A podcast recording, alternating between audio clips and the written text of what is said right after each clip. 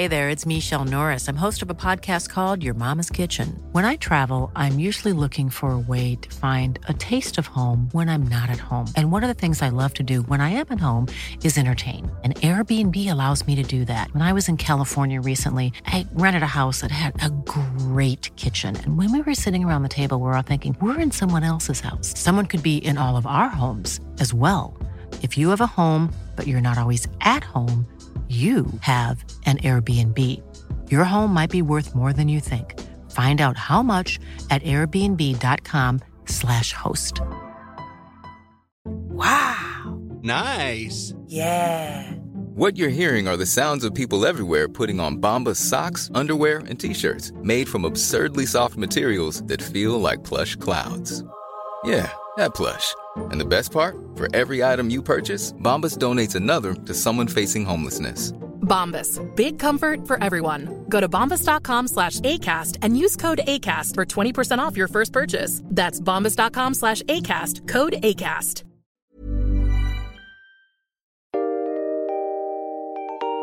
Hi, everyone, and welcome to History Dweebs. I am Tim. Welcome to the podcast where we take a lighthearted look at the dark side of history. Today, the topic of our podcast is Killdozer, the death of Marvin John Heemeyer. Before we get started and do introductions, uh, well, I guess I should check to make sure everyone is here. Charles, are you here? I'm here, Timmy. I'm I'm here, excited and pumped and ready to go, Timmy. And we have a very special guest this week. Nina, are you here? I am Timmy. Good, morning. Um, you know, because this is like film, uh, it's like recording like from you know Mars or something, where we have to check in to make sure that everyone is um, available. Um, so uh, before we get started, I do want to mention that we are a comedy podcast. Sometimes we use adult language, which uh, less likely now that Brandy is not here this week. I should say Brandy is unavailable, and uh, quite uh, well. She's looking at a suspension, Colonel. She sends us a text. Uh, we record this on Sunday mornings uh, at ten o'clock, and she sent us a text on Saturday night saying, I have an appointment in the morning. I won't be able to make it. Now, Colonel, who the hell has an appointment at 10 o'clock on Sunday morning? Well, I believe she's probably been uh, summoned for questioning, Timmy. That's the only thing I can think of on a Sunday morning.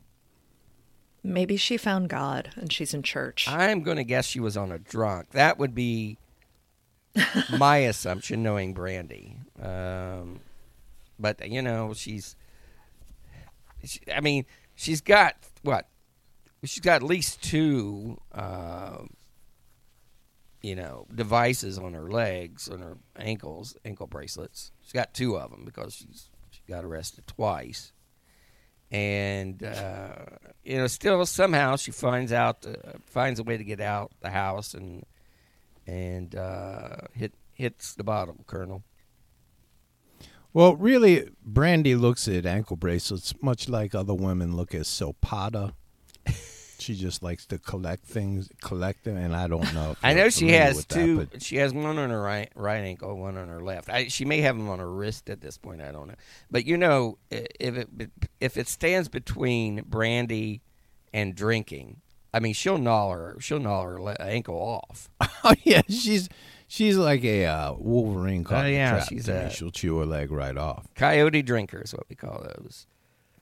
Uh, she she really disappoints me though. You know, e- e- every time you think Brandy has hit rock bottom with her professionalism, Timmy, Mhm. she just grabs that shovel and digs deeper.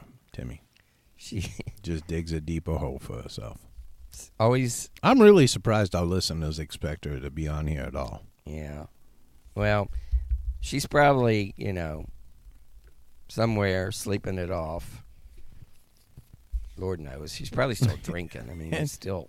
she's probably still morning. drinking. Yeah. Yeah. She's what she's doing is she's going through the pockets of the people who are sleeping it off right now. That's what she's, She's doing rolling there. drunks. Is that what you're saying? yeah, that's, that's my best guess. But you know, fortunately, we have. Well, I'll get back to it. So if you if um, you know if uh, cursing bothers you, then what we would suggest that you do is uh, look at one of the other fine podcasts out there that where there's no cursing involved, and I can think of the one that comes to mind that is always done in such a professional manner is already gone with our favorite host, podcast host, Nina Enstead. So we're glad you're here. Thank we're you, glad Timmy. you're here with us, Nina. Thank you. And uh, Chuck, what's your advice to people who may find cursing offensive? Well, you can just show your backwards ass right at the goddamn door, Timmy. People don't. Who, who? What kind of people don't like cursing, Timmy? That's what I want to know. I'm What, sure what kind of person are you? I'm sure there are some people out there. What kind of person are you that you you you you you're good with the chopping up and you know the beheadings and uh, Oh yeah, the serial killers. you know burn the body and all kinds of other th- that that that's okay with you. But let me say son of a bitch and, and you get all "Yeah," clutching your pearls. So uh I, I now that we have Nina here, um, I, I have some questions for you. Nina, it, it came up that uh well, let me introduce you first, and then you can ask your question. Oh, yeah. because people Okay, get upset when I don't give you your grandiose Right. introduction. We are joined by a man who is uh, Nina. He's he's considered the most dangerous man in podcasting today. I've heard that. Yeah. He ha- he's a best-selling author. He, of course, I don't know if you have read it, but uh, you're probably one of the few. If you haven't, you're one of the few. Uh, uh, best-selling book uh, on the New York Times bestseller list. How to Make Love to a Woman, and uh, he's received all kind of accolades. You know, from that, Mac, Mad Magazine called him one of the best writers uh, around today. Oh. Yeah. The very honorable, high praise. the the reverend. The people turn to him in these very troubled times. Of course, we we're in some very troubled waters right now, and and people turn to him for uh, comforting. He is a he's considered an oasis, Nina, in the desert of despair. And um, women turn to him. Uh, there's been women who, you know, I don't know, you uh, experience this, uh, you've experienced because you're you're pretty together, Nina. But there's some women who uh, who are considered hysterical. Um, often they're referred to uh, by their physicians to to Charles. Um, so I don't I don't know if you have that problem, but if if you know any, because you know uh, and you know back in the day when women were hysterical, they had to go to the doctor and and and Colonel describe the process that they would go through.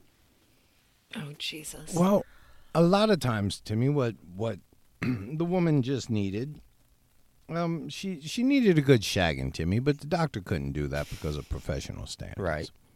Um, so he would uh, oh, he would manually bring them to a heightened state of arousal, just to get the uh, just to get the hot bone working again, Timmy. And You know, because you know, I can't imagine why Brandy didn't show up for this. Well, so uh, he is. So the colonel is known as a hot bone mechanic. yeah, if your hot bone's broken, bring it to the colonel. That's yeah. The very Do you remember that Saturday Night Live Dan Aykroyd point counterpoint thing where he would always say, "Jane, you ignorant slut." yeah. Well, one time they was having a debate on whether men was responsible for women's orgasms, and uh, Dan Aykroyd put it the best. He's like, "There's nothing we can do about this. You either got the hot bone or you don't, and if you don't have the hot bone, there's nothing we can do about it." So, I thought you was going to mention um, the other um, skit on Saturday Night Live. Um, Fred Garvin, male prostitute. Remember that one? Rick Garvin. Mm, male prostitute. I I like to answer my phone sometimes like that to me. this is the Colonel, male prostitute. the very honorable, the Reverend Colonel Charles Beauregard Hawk Waters III. How are you today, Colonel? I couldn't be better, Timmy. I couldn't be better. Once once I found out the devil, I you know I woke up. I was a little, you know, you know, just not feeling feeling it, Timmy. And then once I realized what it was, Mhm. that for an hour, hour, hour and a half, I was gonna have the devil in my life, Timmy. Mm-hmm. And then I realized I'm not gonna have the devil in my life. And not only morning. are you not going to have her, you're going to have the lovely Nina for an hour in your life. Yeah. So all of a sudden I'm chipper and walking around, little blue buds flying on my shoulder. I mean, it just doesn't. I, I'm just a happy man, Timmy. I'm a happy man. Whistling song of the South. that was me. Zippity doo dah, zippity yay. My oh my, the devil's away. That's what my- that's what I was singing, Timmy. Well, and we hope Brandy, uh, you know, has a good fu- a good time at her appointment, air quotes, hmm at ten o'clock on a Sunday. Who, come on, I mean, you know, she's not even trying anymore to come up with good excuses. Just No, now it's just appointment. Yeah. Now I just have an appointment. What do you have an appointment for? Nobody's open at ten and, o'clock. and her probation morning. officer isn't in on a Sunday, Right. so. She's got to see him three times a week now. But we are happy that that we uh, that Nina joined us, jumped in very last minute, and uh, agreed to join us this morning. So we're very grateful of that. I know you're busy solving unsolved mysteries, but we're glad that you're here. We're glad Right. that you're here. Well, thank you. Nina's like the uh Nina like Nina needs her own Scooby van. I do. I need a mystery machine. Mystery machine, yeah. Because she going around the going around the country, focus on mostly on Michigan, but you but you you do a lot of work on missing people. yes. Maybe you could put a Facebook picture of the devil on your page because she's been missing for most of the podcasts we've been doing lately. Now, Nina, when don't when you solve a mystery, do you do you do it in dramatic fashion? Like, do you grab the mask and pull it off of like the school teacher or whoever you know, like they do in Scooby Doo? That's at the ending of it. right. And then I yell, Old Man Withers. Just like that. You know, when they pull into town, why don't they just go right to Old Man Withers? Because it's always Old Man Withers. It's always him. Well, we give him the benefit of the Yeah. doubt. because he's old. Well, I guess it's. No, it's our American system of justice, Timmy. You're you're innocent until you're proven guilty. Yeah, Especially if you're an old white dude. yeah. Especially, yeah. Who d- I have a Beauregard, Timmy, who uh, reminds me quite a bit of Scrappy Doo. he does. He does. By the way, His Yeah, uh, I could see my that. mom liked uh, confidence- my mom liked the post that you put up of Bo, encouraging her to get her a vaccine. to get her Yeah, vaccine. my mom, I figured Bo might. Nina, my mom gets her persuade her. vaccine this week. So, yeah. Oh, good. It That's a is, it relief. really is. But um, yeah, so do you think who do you think in Scooby Doo? Which ones were sleeping together? Do you think, Colonel? I mean, I think Daphne was doing everyone. which ones? myself?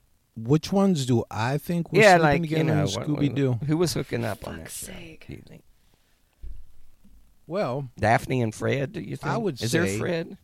I don't know all the characters. I would say Fred, probably Fred and Shaggy, Timmy.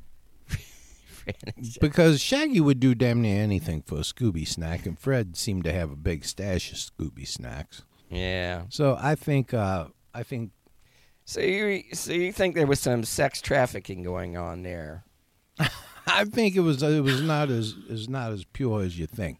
Mm. I think that you know, late at night, Scooby would sneak in, you know, or Shaggy would sneak out of the mystery machine, and Fred would sneak out, and he'd be like, "I got three Scooby or Scooby snacks for you, Shaggy," And they're in my pocket. and they're in my pocket. All my you have to do yeah. is reach. You just have to figure out which one. exactly. Yeah, I think that's why Shaggy always looks so down because Shaggy was a real clean cut, handsome man, you know. Uh huh. And then he got he got that bad Scooby snack addiction, Timmy. Yeah. And then all of a sudden, you know what happens to people. He started letting himself go. He started doing things he wasn't proud of, and uh, it, it it really just it, it, it was hard on him. Now that Do we you think Brandy's out looking for Scooby snacks? that, that could very well be. That could very well be if they're at the bottom of a shot glass. um, so now that we have you uh, on in, you know, I got I got some questions for you because I, I did not realize Jesus. Okay. until uh, no, I'll save those kind of questions for when you, we're off the air. So, uh, I did not realize that we have been doing this podcast longer than you have been doing your podcast. Yeah, that's correct. So, when you were starting your podcast, did you listen to a lot of our episodes to, you know, kind of model yourself after? To- Or to would- figure out would you what say not we to are do? Inspirations to you. No. You seem that seem you didn't struggle with that answer there, Nina. You seem you know you seem You know, it's it's funny. I actually remember Charlie talking about your podcast, and that's how I heard about it. Charlie from uh, Crime Well- Lines, our, our good friend Charlie. Charlie from Crime Lines. Charlie was an original member of the group and started her podcast, and she has grown to be far more successful than us. I was on the first three episodes of her podcast. At that point, it was Insight, and um, they fired me I remember they fired you. because, well, you know, I'm used to saying certain things on this podcast, you know, because we have no guardrails. That needs to be our tagline: podcast with no guardrails. And uh, exactly. yeah, they it, it was a let, let's just say it was a mutual decision that I had nothing to do with. One day, you just re- realized you weren't getting the call. Yeah, well, they said you know we're we're going to record at ten o'clock on Saturday, and they had recorded at six. So there I was waiting. It's kind of like my You got ghosted. kinda- yeah, I did get ghosted. It uh, uh, it was yeah, like I was ghosted by like one of the most popular podcasts out there. But I was also uh, it was sort of like my uh, dating life back then. I got- I just you know I would show up and I would be the only one. Show up at the Did they tell you, Timmy? Did they say to you, "It's not you, it's us, Timmy. it's not you, it's us." No, they pretty much said it was me. Actually. So, but they friend zoned you, right? They were like, "We're still Yes, going to be yes. friends." love your work. Love all you do. But yeah. Oh, that's the worst place to be, Timmy. Yeah. that's the worst place to be. We just see I- I- we just see the podcast going in a different direction without you. That is Yeah. the direction. yeah, we we we see it being successful without you. That's the direction we see it going in. And exactly. And they were. They were. So we love Charlie though. they were very Charlie's. Charlie's been very successful. She is. They- She's she's done a number of and She's amazing. I I have to. uh I, I was scanning through podcasts the other day, and I ran across a uh, one that did a a series on the Oakland County killings in Michigan. Is that Nina's podcast? Well, Nina had done a long term. Um, Yeah, don't talk to strangers, Mm-hmm. and yeah. so I thought, well, I will. Uh, I will. I will jump in here and take a quick listen to this and see how it is. And it was so just absolutely horrid that uh, You mean the that it topic? made me feel good about this podcast. You mean the topic or the uh, the the hosts, the audio, the content, everything was bad. Yeah, they don't have Everything. They don't have you as the uh, wizard, the editor. You're a rare Well, talent, Colonel. It wasn't so much. It wasn't so much the editing. It was just one sounded like Oscar the Grouch was. You know, it was like us, three people recording remotely, uh-huh. and uh, one sounded like Oscar the Grouch had smoked four packs of cigarettes a day, recording from a garbage can. Marge shot. Yeah. Marge Wow. shot. Man, I miss smoking. Did, Yeah, I miss smoking too, but I miss heroin. now that I've Don't we all? If they it's would been just almost three legalize it hours. to so- huh? yeah, if they would just legalize Oh. drugs, we'd all You know it'd what? be a My happier dream, place. Nina. I, I- you know, it, it used to be. You know, it used to be like there were clear. You know, there was a lot of. We had a lot of laws, and then they legalized. You know, ca- gambling in casinos, right? And they- they've kind Right. of, you know, uh, well, in a lot of places they legalize marijuana. What I want to see, and my my fervent hope is someday I'll see uh, that they had they bring back uh, opium dens because I'm there. If they open up an opium den, I'm going to spend the rest of my life there. I hope they have residential because That's your that retirement plan. retirement plan. I just you know lay in one of those. Op- now the idea would be uh, ideal would be if they had an opium den on one floor and a brothel on another floor. That's that's my idea of a perfect world. And an Well, elevator. Eh, yeah, Yeah, and yeah. that because, would you be key there. Yeah, eh. Yeah, getting older, you know, I can't climb stairs. Maybe have a lift, you know, like one of those little lifts that they put on your uh, oh yeah, on the steps that would be Yeah. cool, or a bat pole, really. pet If they had opium den on the top and the brothel on the or you could just you could pole. stay down like downstairs, have the opium den downstairs, and then you just like press a um, a button, you know, and a hooker would come down the uh, bat pole. Yeah, The pole. pole. You know, one thing that has been missing this whole COVID, and there's a there's a market, there's a market out there for it. Um, is Uber hookers, Timmy?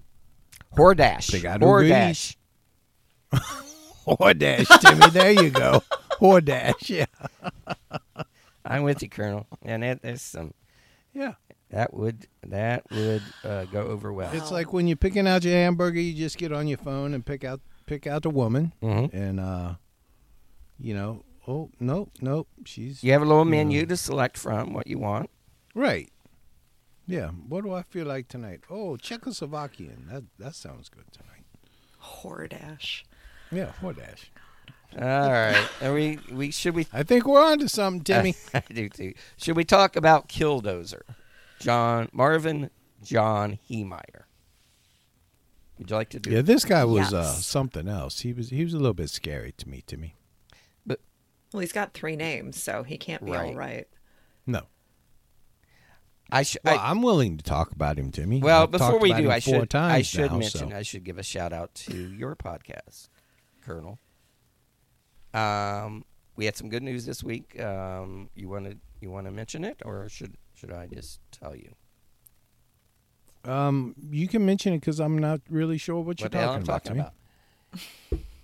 well, Nina, I know you are a big Uh, fan of the podcast Spy Stories with our Yes. with the colonel here and the lovely Karen Michelle.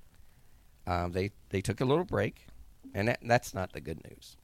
The good news is they're off break Oh. now, and they, they have uh, new new episodes. So check them out. Spot They're back. Spy Stories, available on iTunes. Yeah, we're doing a series on British spies. To me, British female spies Mm. at the SOE. Oh, hot. And these are some of the craziest women you ever seen, Timmy.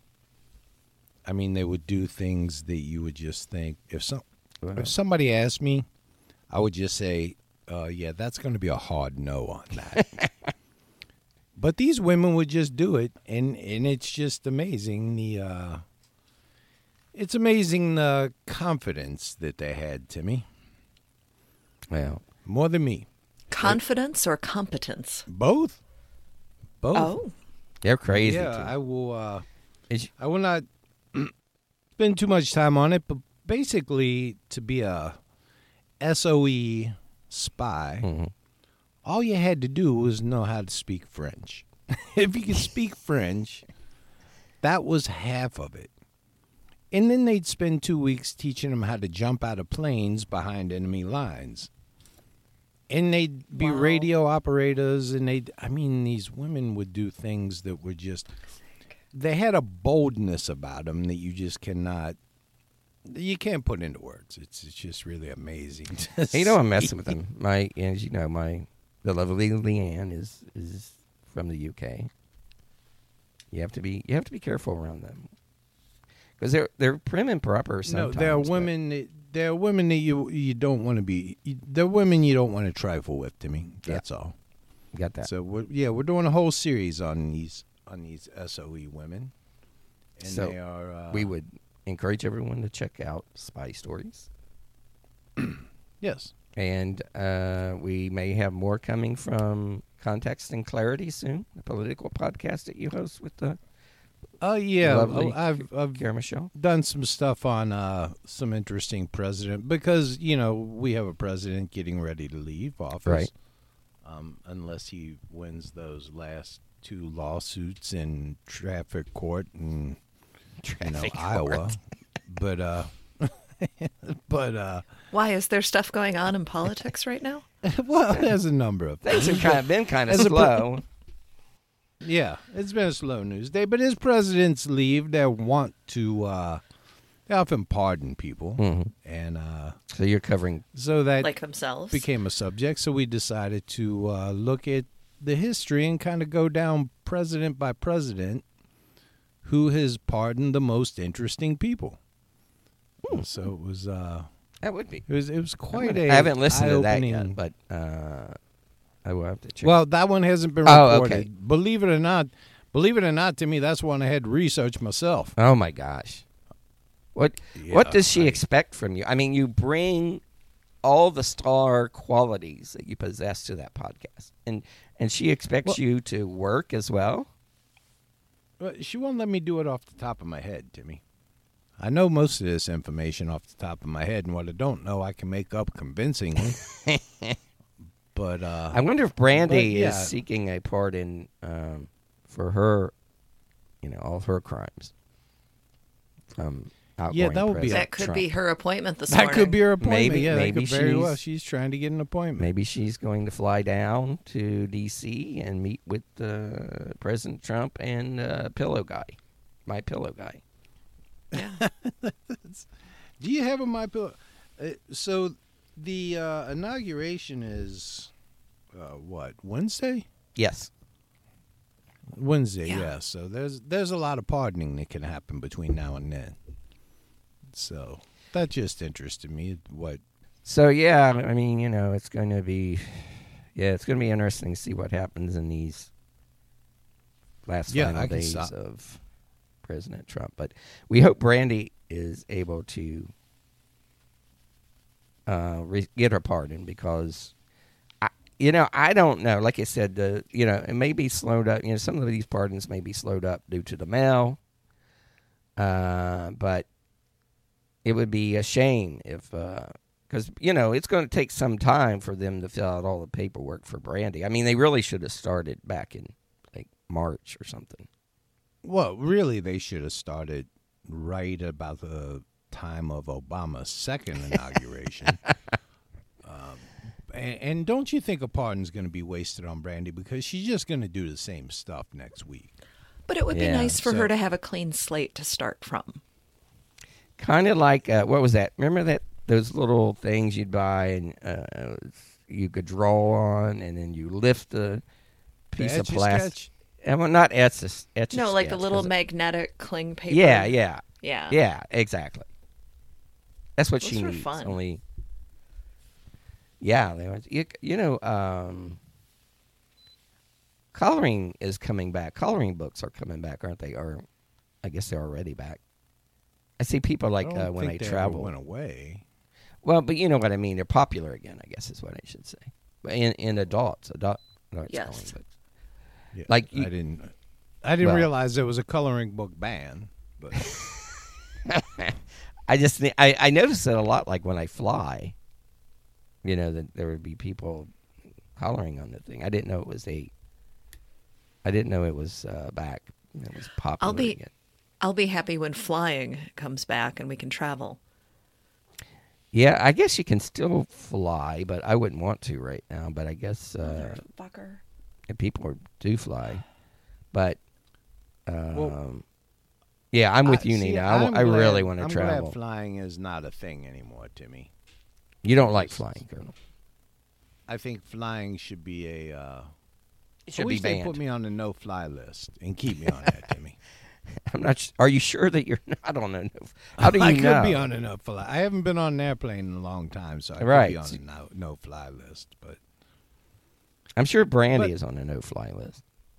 Oh yeah. yeah, I, she might be on a plane to uh, to uh, Casablanca right now, Timmy, because I don't think they have an extradition treaty with the United States. So Well, we'll have to figure out that time difference for next week when she calls off. yeah, when she's when she's doing it. When she calls off. Hey guys. Gun- Yes. Can Yeah. can we get into the script? oh, what a great idea! That's why Well, for a you are a guest, you're a little bit successful bossy, you know? Well, get used to it. That's why you are an, a successful podcaster. Because it wouldn't have occurred to us to get a script for another 25 yeah, 25 we would have just sat here for we're two old men. We're just sitting around here thinking about whether we need haircuts or not. You probably do. I do need a haircut, like bad. Granby, Nina, is a small town in Grand County, Colorado. You ever been to Granby, Colorado, Colonel? I've been there. I've been there, Timmy. You ever been to Colorado, Nina? No, I've actually never been to Colorado. I haven't either. I've just, you know, no, I haven't. I think I changed flights in Denver once, but I want to. I want to go to Colorado. It looks like it's a beautiful state. Of course, our good friend Ben is from Colorado. Hmm. Yes. But anyway, Granby is situated along U.S. Highway 40 in Middle Park, about 85 miles northwest of Denver and 14 miles southwest of the Rocky Mountain National Park. As of two, the 2010 census, the town had a population of eight, 1,864. After this story, it will be 1,863. Granby is a s- small community. Spoilers. Sorry. I know. Granby is a small community in which people know their neighbors. I hate places like that. Sometimes a little too well. In 2004, Granby became the site of a bizarre incident in which 52 year old Marvin John Heemeyer went on a rampage with his custom made bulldozer. What do you think about that, Nina? I think that sounds cool. I want a custom made bulldozer. Yeah. Who doesn't? Right? I mean, In theory, this is fantastic. we all should. Um, I want an Yeah, but- environmentally friendly one, Timmy. I don't want one of those that just shoots out black. I want an electric. Uh, basically, I want a. Uh, you know what would be cool is a get a. If you would have made this out of a Yugo, No, a Yugo killdozer. no. haven't seen a Yugo for a while. Remember what they're, was that? They're What- now. It's they're down to. uh They're down to fifteen hundred people in Granby now, Timmy. I Oh, just had my research assistant. man. Yeah. yeah, probably because their all their buildings were mowed down by the killdozer. exactly. Had to relocate. You got some refugees at the end of this uh, saga. yeah, this is a. Well, Wonder what kind of well, that don't mileage go. he got on the killdozer, Colonel. Not good. I Not can't good. think it was great, Timmy. But it's diesel it fuel, right? So that's, you know, better. Yeah, so it's better for the environment. It's cheap. Well, I think diesel fuel's more expensive, but I, I, I digress, Timmy. I digress. I'm sorry. Marvin John. we don't want to get Nina tense if we get off the. Yeah, Right. She's pretty topic. focused. She's she's like a laser beam. Focuses on I, this. she may not have had breakfast, Timmy. You know how the ladies get when they have. I'm not sure fed. she's ever listened to our podcast. Oh, for God's sake. I've had breakfast. I listened to your podcast. Focus.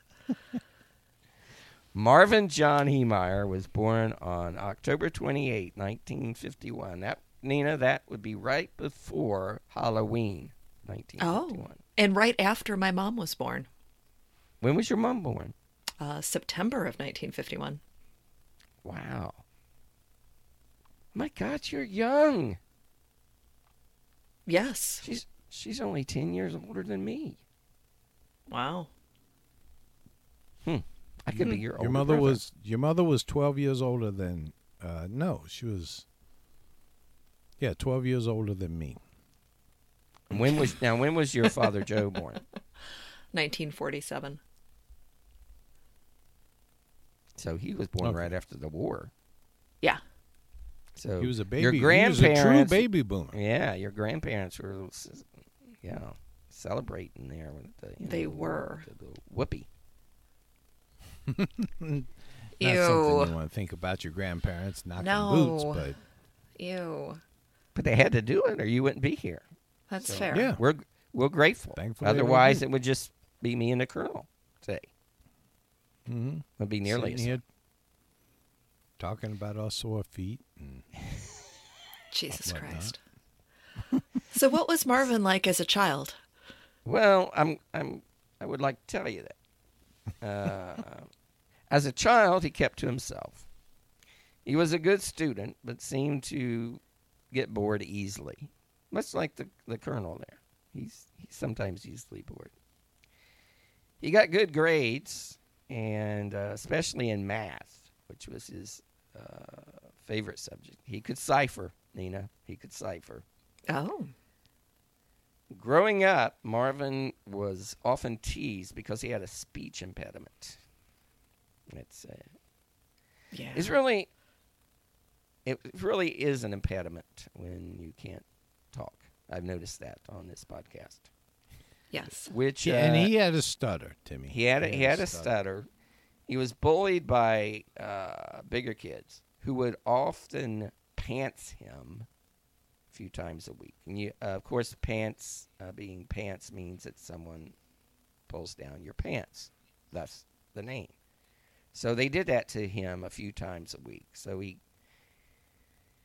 to combat this, he got very creative, and Marvin created a special belt that would make it difficult for bullies to pull down his pants. So he is a smart little cookie there, Dina. Wouldn't you, wouldn't you say?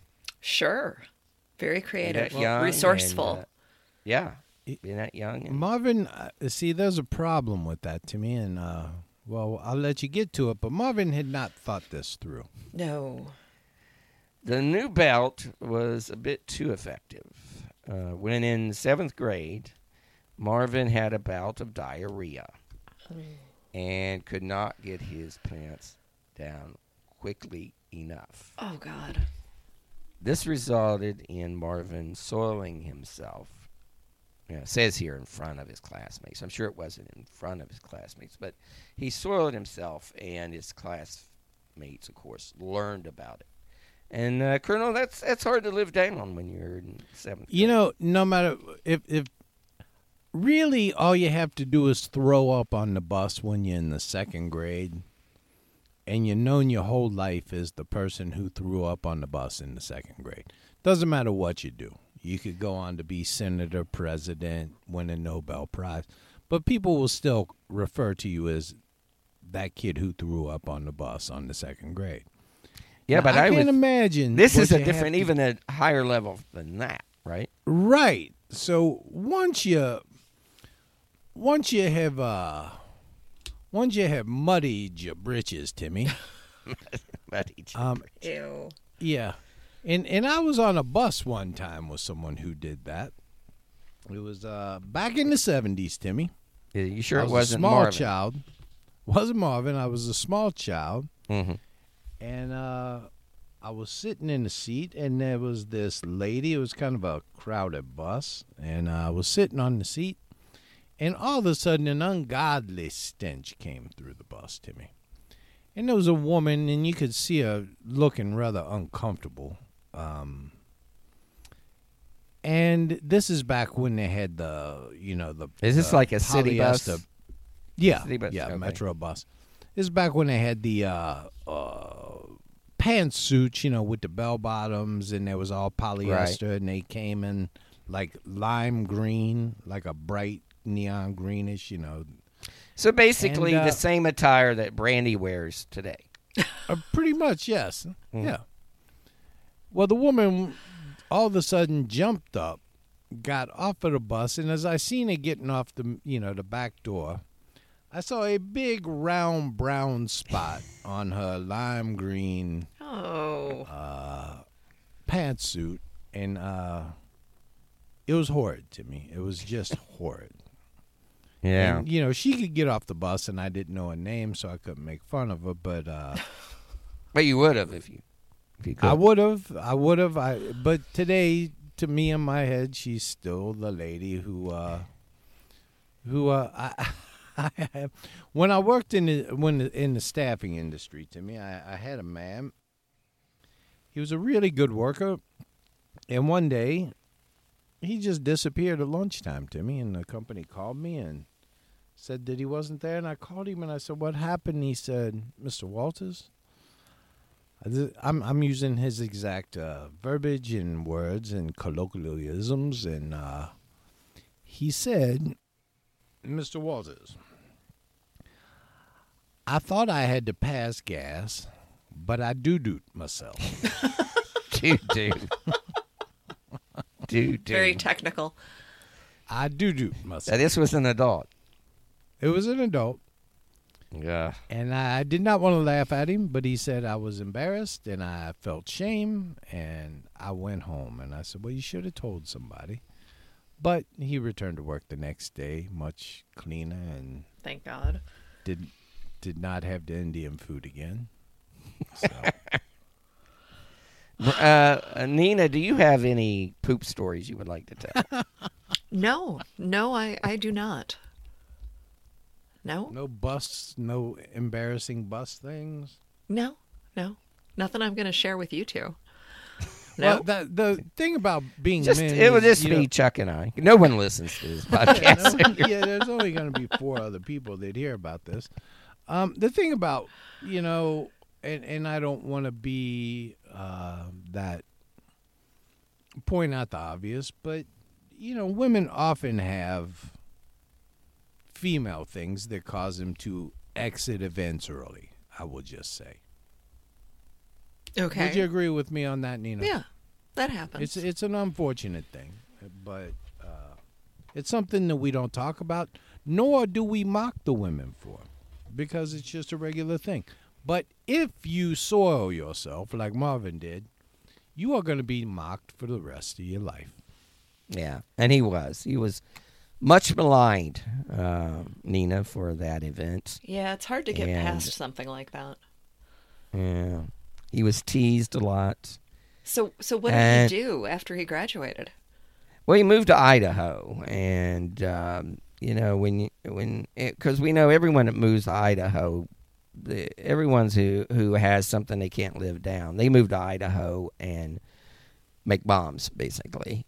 And He got a little co- he got a little cottage next to the Unabomber. and, yeah.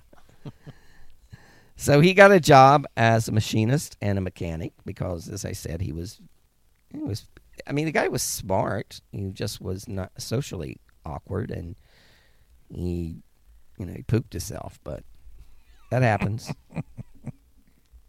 Marvin uh, was able to save most of his salary. It As a- reminds me of that Divinyls song, Timmy. I don't want anybody else.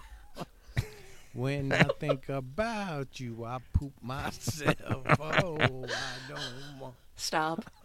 Jesus. you know, I was at a when that song was popular. She is uh, rolling in her grave right now. Yeah. I went to a wedding and um, you know, it was a uh, it was a friend of mine, and it was a big, you know, sort of a big wedding, and they had all of her family there, and um, then you know, after the wedding, there were a reception, and her family was all there, and she had a lot of older people there, you know, grandparents, whatnot. And that song came on, and you know, like grandma with the blue hair is sitting there tapping her to touch myself. I just, I found that funny, but no, maybe it's just me. Anyway, uh, Marvin um, lived a meager life in Idaho. He worked as a mechanic, as I said, and he saved most most of his salary. Uh, he spent most of his time alone. He didn't interact much with his coworkers or neighbors, so he was somewhat of an of a loner. He was somewhat of an odd character. He didn't uh, he didn't date much, although he had several short term relationships that uh, ended mostly because of Marvin's jealousy. He felt inferior, and um, and should I say, he felt inferior probably because he was. He was inferior. Yeah. Some you people need. Some people deserve need low self esteem. I mean, some people. some, some people need. Some people should learn low self esteem. Yeah, they really should. So, do you know what Marvin needed? What did he need? Hordash. he did yeah, he need did. Hordash. He did. He's like Hordash. perfect candidate for Hordash. yeah.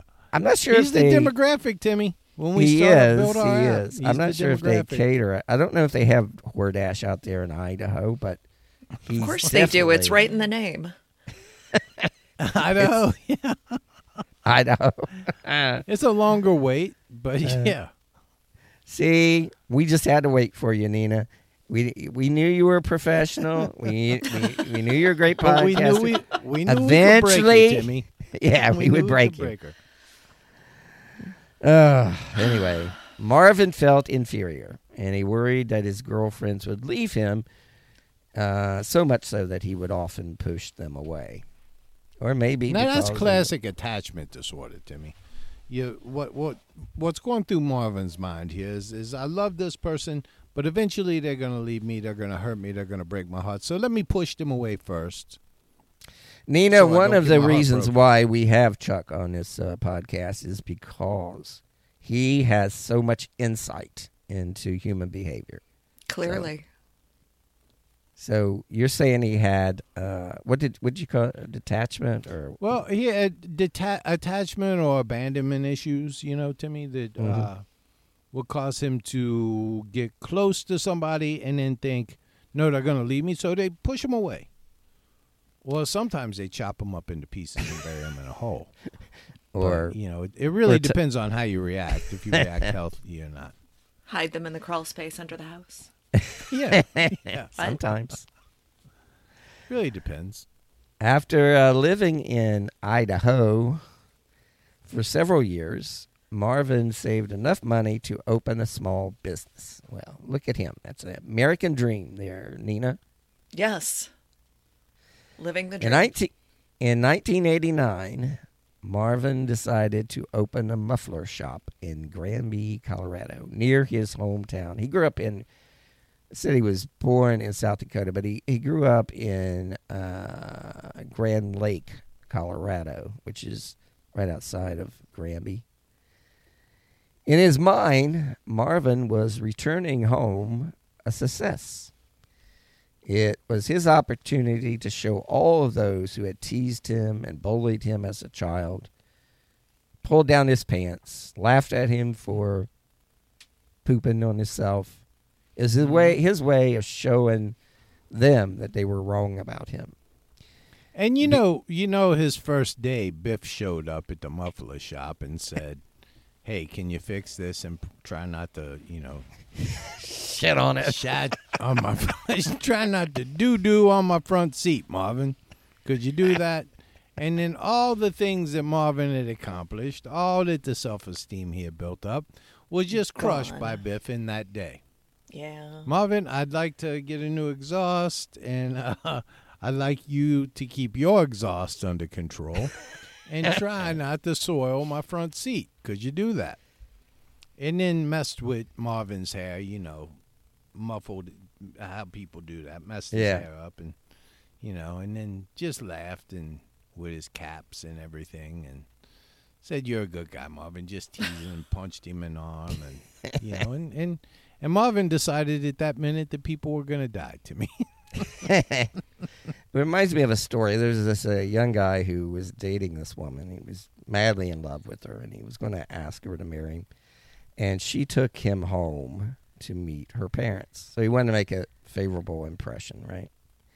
So uh, she introduces him to her mother and her father, and a little family dog Fido came over to him and he started petting Fido, Nina, and uh, he really felt that you know things were going really well. But all of a sudden, he passed gas, which is you know embarrassing. It happens. Yeah. It does.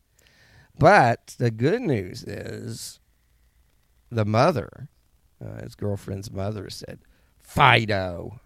So, so, you know, this guy was relieved, right? Okay, she thinks the dog is, it was a dog, not me. So, you know, this is, this is cool. So a few minutes later, it happens again. And the mother, future mother in law, screams out, Fido. And so, you know, he thought, oh, this is cool. They're not going to blame me. So he's petting the dog, and all of a sudden, he just passed gas really loudly, loudly. And uh, the mother says, Fido, get over here before he shits all over you. Sorry, it's just story came to mind. You know, it's almost a shame that Brandy's not here to hear that. Uh, I know she would have enjoyed it. Now you have a you now you have a, a, a really an amazing dog. Me?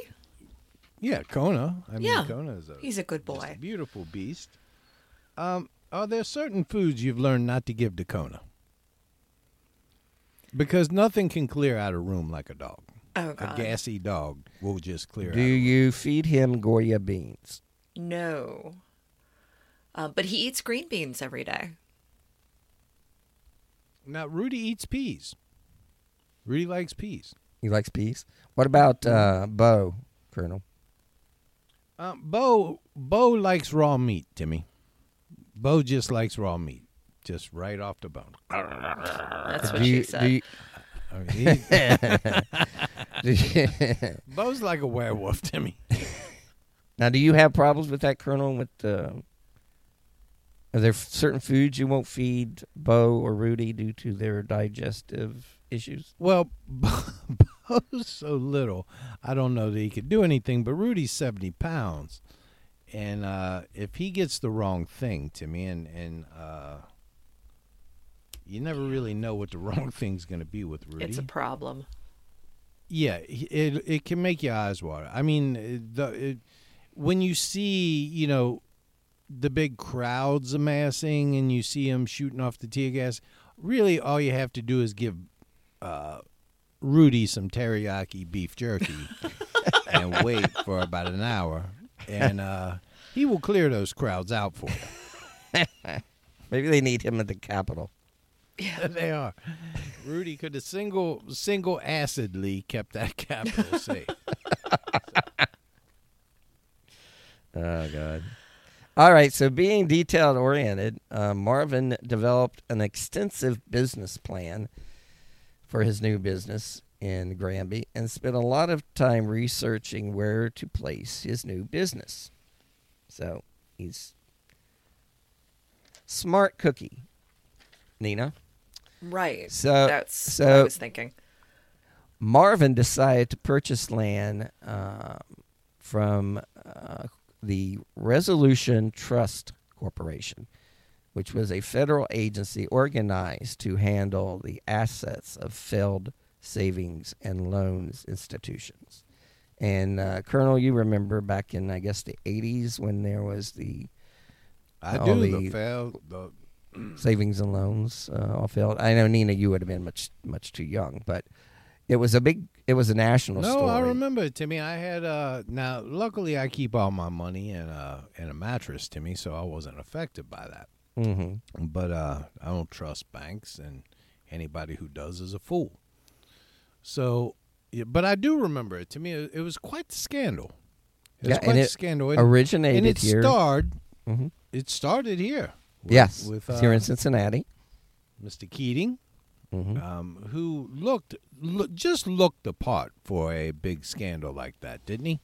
Yeah, he was like that guy on. Um, he was a guy on The Simpsons. The Mr. Burns. yes, yes, he looked like just looked like Mr. Burns. But yeah, it was a big scandal, and uh, so the this uh, resolution trust company was put in place, federal agency to handle assets, all these failed savings and loans. So people lost their life savings in this. It was Yes, it was they did. Terrible time. So anyway, I can I can actually remember Timmy friends of mine their parents they they were lining up at the banks trying to get the money out and they closed the banks and yeah, it was like a bank run Yeah. of the 30s yeah or and something. people you know these were mostly middle class people there wasn't a lot of as as per our you know per procedure it wasn't a lot of really rich people losing money in this Timmy it was middle class people who had the savings in there and uh and uh, there were there were no firing squads. But you know, interestingly, over 800 people went to jail for this, Timmy, Good. Yeah, as opposed to our other financial crisis. yeah. They took this very seriously. They were locking people up left and right for this stuff, Timmy. They So didn't Mar- come to me because this I is put what- my money in mattresses. in your sock. Hmm? I said you put your money in your sock. Goddamn right, I put my money. yeah, I don't have a lot to, lot to keep there. So So Marvin paid forty-two thousand dollars for the land uh, for to build his muffler shop. At first, things went well with his neighbors, and uh, Marvin's business began to flourish. Things started to go wrong, however, in 1990 when a woman that Marvin was interested in obtained a restraining order against him, claiming that he was harassing her. that's Apparently- usually a sign that things are going wrong. When, when, when in a relationship a when you get a yeah, when a, when you get a restraining order, that's uh, and and that's how you learn to pick up subtle cues from women, Timmy. when actually handing you legal documents to say "stay away from me," and police are leading you away in handcuffs and yeah, putting you in the back of their vehicle. It's it's it's a sign you might need some counseling, some couples Yeah. counseling. If the re- relationship is not going well at that point. Well, apparently Marvin uh, asked a lady out on several occasions. This lady that had the restraining order against him, um, and she rejected him each time. Finally, going so far to tell Marvin that she was a lesbian just so he would leave her alone. But I, I don't That think just- that that's going to put a lot of men off. You know, they're going to see it as a No. challenge or they're going to want to watch. Right. That's that's just a bonus. I mean, and and again, Just makes you love them more. you know now Ma- this is before i wrote the book but uh, uh, there's a there's a chapter in there on how to deal with certain situations like that and uh you, they can be flipped timmy even if they're telling you the truth you can flip them timmy you can flip them right back I mean, you it's know, they- just a they- matter of effort you need No. your own TV show, Colonel, where you're flipping. oh, you know I'm how so people sorry, flip houses. How you yeah flip i mean houses. it's like house flipping this Mhm. is lesbian flipping timmy I um, see. because I mean, I, you, you know, it, the thing about this, Timmy, is, and I just finished up a chapter called uh, "Two Plus One Equals One," and it's really about the dangers of involving. You know, every man has a fantasy of involving another woman into bringing another woman into the relationship, but what what they don't understand is when you bring a woman into a relationship, and you know, men like me and you don't have to worry about this, but um, often women are like Jedi's, Timmy, when it comes to understanding the sexual needs of another woman.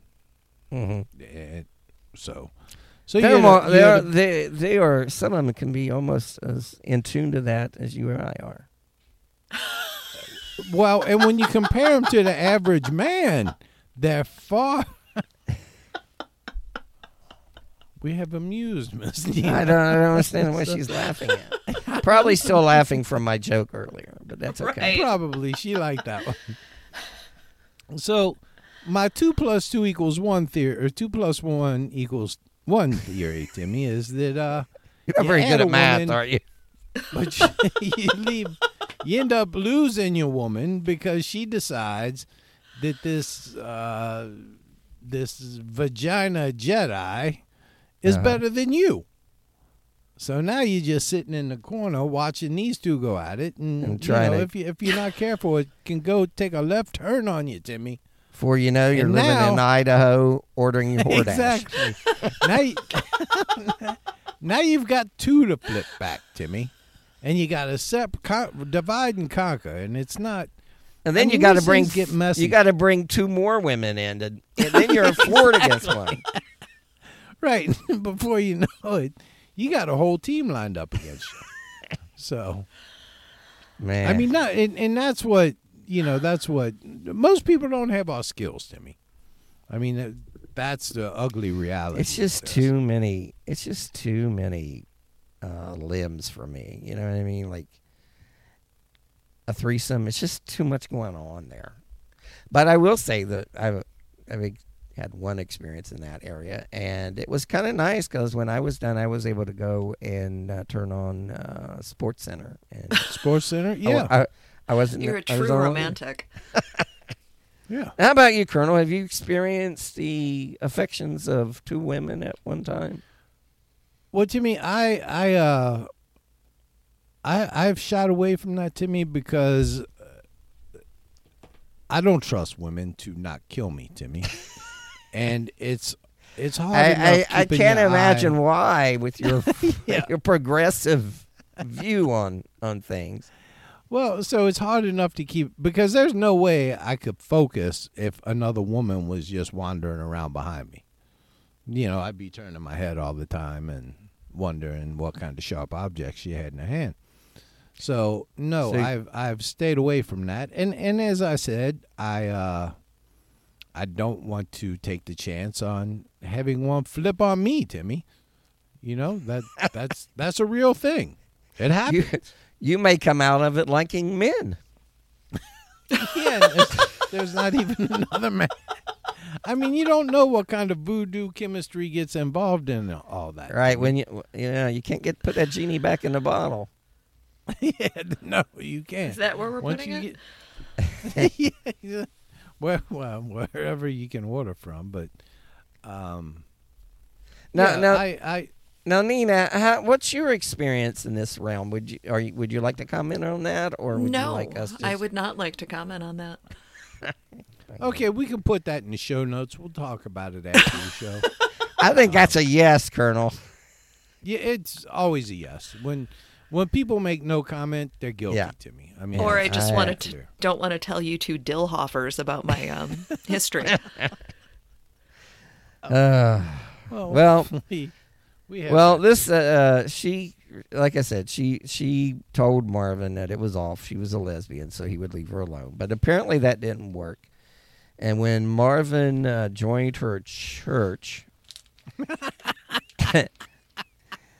and sat in the pew directly behind her, the young lady sought police police protection, which you can't really blame her at that point, Nina.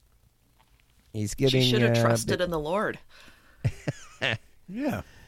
He's a little creepy at I- this point. He's a little creepy. Our, He is a little Marvin. creepy. Well, You know, I and if I were Marvin, I would, I would. th- Now this one, this going back to uh, 1990, a, a less enlightened time. This before the Great Enlightenment, When I was in high school, right? Oh my exactly. And God! so young. I know, I'm not sure she's old enough to be on this podcast. That's questionable. I uh, if if I were Marvin in 1990, and I had to follow her to church, I would say I would get up and very loudly proclaim, "What are you doing in church? I thought you was a lesbian." Churches were not as the progressive then. They were not, and I would ask the pastor to come down and put some hands on her and heal her from her lesbianism. Oh, Jesus. See, the laying of the Marvin- hands. Oh Do my that. God. the laying of the hands. I mean, it's if you're going to use the lesbian thing, you got to be careful with that because, uh, you know, back in 1990, they they didn't go to church as much as they do today. Yeah. Got to got to be careful what you're proclaiming there. They weren't as welcome. They weren't as welcome in the. Although Baptist maybe he drove her to uh, switching sides. Yeah, that can happen.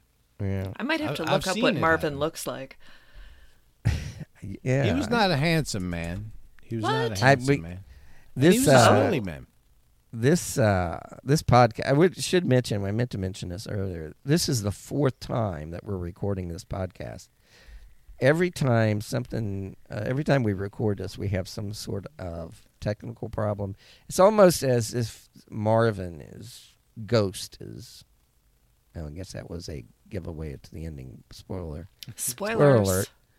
But it's almost as if he's haunting uh, this this episode. So I haven't Yeah. seen his picture in a while. But uh, what? How would you describe him, Nina, for the for the females in our audience? He's just sort of average looking.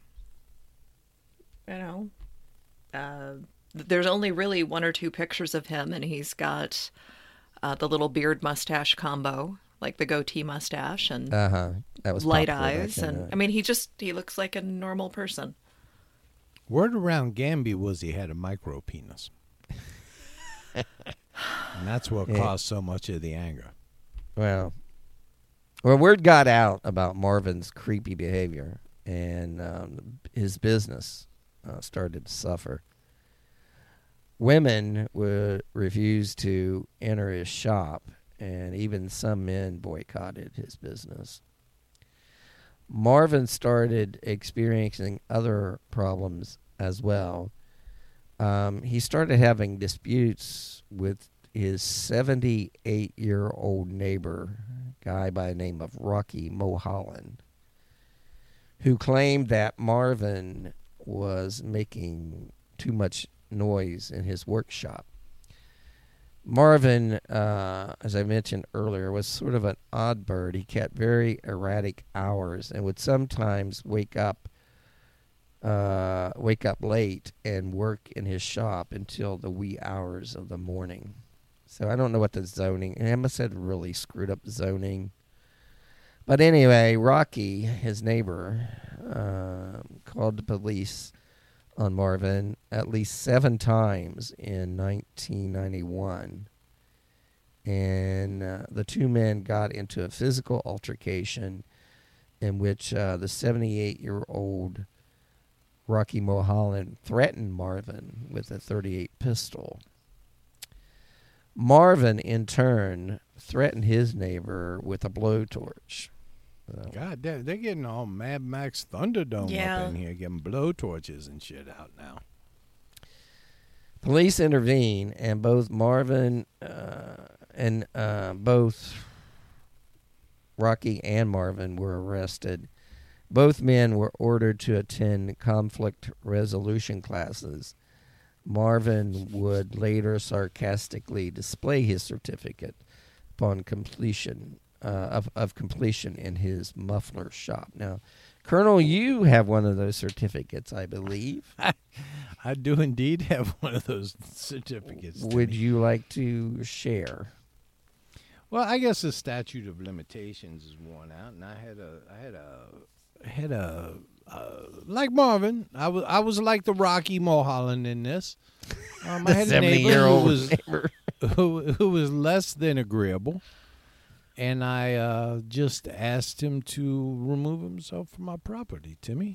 This was your next door And- neighbor, or and he he he did not uh Well, let's just say I had an incident, and and the judge thought that maybe a little bit of counseling on how to handle my temper would be uh, of great benefit to me, Timmy. And it was not. Um, they had a group, and the first group meeting, I got kicked out of the first group meeting, Timmy. Of course you did. and I uh, I got to do ten weeks of individual counseling, Timmy. Well, what were the um, what were the facts that led to your you being kicked out of conflict resolution group? Well, Timmy, it was court ordered, and uh, being court ordered, there was me and I think eight other gentlemen, and So all guys. the rest of them were Of course it was all domestic guys. violence cases. Uh, I was Domestic the violence. only one who had a simple what what you would call a simple misunderstanding. The prosecutor called it technically a simple assault. now, Um, my but- understanding is you threw a a trash can at your neighbor. Is this is this that time? now, see, that's that's pushing it, Timmy. I threw a trash can. I escorted the neighbor out of the yard, and as I was escorting him out, he stumbled and tripped into his driveway, Timmy. and uh, After and being hit I- by a trash can. well, no, the garbage can was in my, you know, in my yard, and I I said that was what the dispute was. It was a property line dispute, and it was for grass clippings. It was just plastic, and I said, here, you might want to take this with you, and it. It, it may or may not have glanced off of him to me. Um, I see. Uh-huh. So you're in group So, for throwing the trash I- can at your I'm in the group, and I uh, I have this this young man who who uh, says that the reason he the that he decided to become physical with his uh, with his baby mama was that he uh, that she disrespected him, Timmy. That she disrespected him. And he, if you could imagine a younger version of Eminem with the hoodie and the whole, you know, the whole Uh-huh. thing. And, and by this time, I'd grown weary of hearing of why these men had been, you know, behaved badly to other to women, and uh, I just kind of, I kind of let out a noise. I don't know really what the noise was, and the uh, the moderator of the group asked me if I had, you know, insight or input. I would like to, and I said yes, I do. I do, in fact, have some input, and uh, I asked the young man what the what what his what his girlfriend said to him specifically, and I had some money in my wallet. I had sixty five dollars, and I said, "Well, I said here's sixty five dollars. I I will bet you wager my sixty five dollars that I will say that to you, and you will not do anything, because unlike your girlfriend." I will beat you to a bloody mess. oh God! And I said, because I am 180 pounds. I'm not a 105 pound girlfriend. See, you, you worry about respect when it comes to 105 pound girls, but when it comes to a 185 pound man, you're not going to be so concerned about it. Uh, and the moderator decided to, I, I offered the young man $65 to just go on outside and see if he would respond to any insults I might Wait, hurl at wait. him. You started a fight at conflict resolution class? Got kicked out of conflict resolution. Oh, Jesus Christ. I didn't actually start the fight. I just said, I, I, I, I induced him.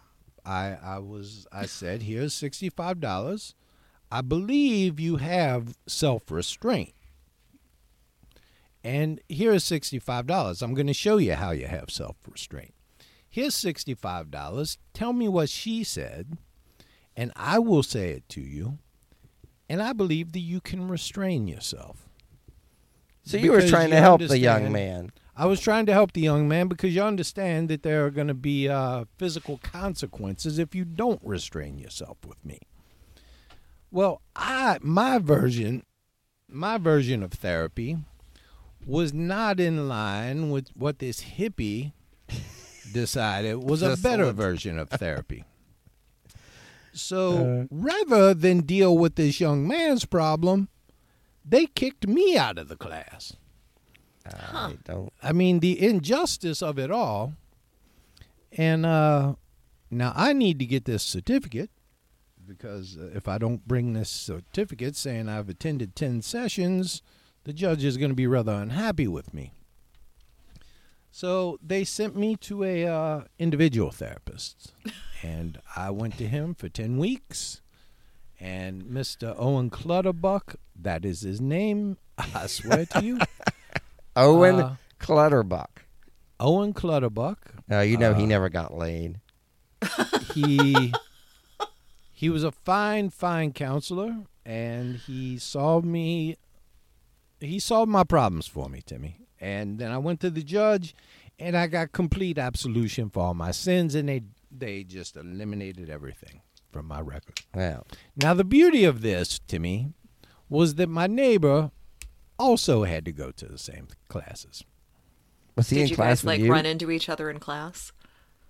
no they they put us in different classes Oh, because you could have carpooled. Um, Yeah, I know that would have been fun. But my, my, my neighbor didn't really lose his. Well, he did kind of. He he did kind of lose his temper a little bit, but it was it was really much ado about nothing. Why? I, that's what I'm wondering. How he had to go to conflict resolution when you threw the trash can at him. Um, it- we had differing stories of what occurred to me. I see. I'm surprised. We need to have him on this podcast and get his version. you might see things differently. What I saw, what I saw was him uh, put his hands on me. Mhm. Um, he disputes that he ever, in fact, put his hands on me, Timmy. Um, but I maintain that he did. So they thought that it would be good for him to go to uh, conflict resolution Did he at get a a different time than me. He Did he get get a certificate. Oh, yes, good. he does. Still does to this day. Does not talk to me. Does he display the certificate in his home? I do not know. He lives alone. I believe he has a number of bodies in his basement somewhere. Maybe we'll do an episode about him. Eventually, we will. But that is my uh, that was my adventures with uh, and Conflict and I've come out a much better person, Timmy. I've well, I can learned I can tell that, Colonel. I've learned Yeah. that I've learned that you solve your problems with words, Timmy, not not garbage cans full of uh, yard waste. In early 1992, the city uh, building department received a complaint that Marvin was adding to his shop by building a 73 foot muffler in behind his shop. Marvin wanted the muffler to serve as a sign that people could see from the interstate, which was five miles north of his shop. So Goddamn, seventy three foot, you could see it from space, Timmy. Yeah. it from the must be a interstate. it must be some sort of zoning law that would prohibit such a sign. You, I you can't think? imagine why. See, I can't believe that that Idaho's not known for their for their uh, regulatory abuse, Timmy. Yeah. I think well, they're pretty is, this is, freewheeling. uh, we're in Colorado now. We're in Granby. Yeah, now but but now he's back. Yeah, but still, they're all the same out there. so when the city inspector class of people. so that when the city inspector arrived to take a look at the sign, he determined that Marvin did not have the appropriate building permit. Marvin received a fine of $1,200 and was ordered to take the sign down. So this begins his conflict with local government agencies.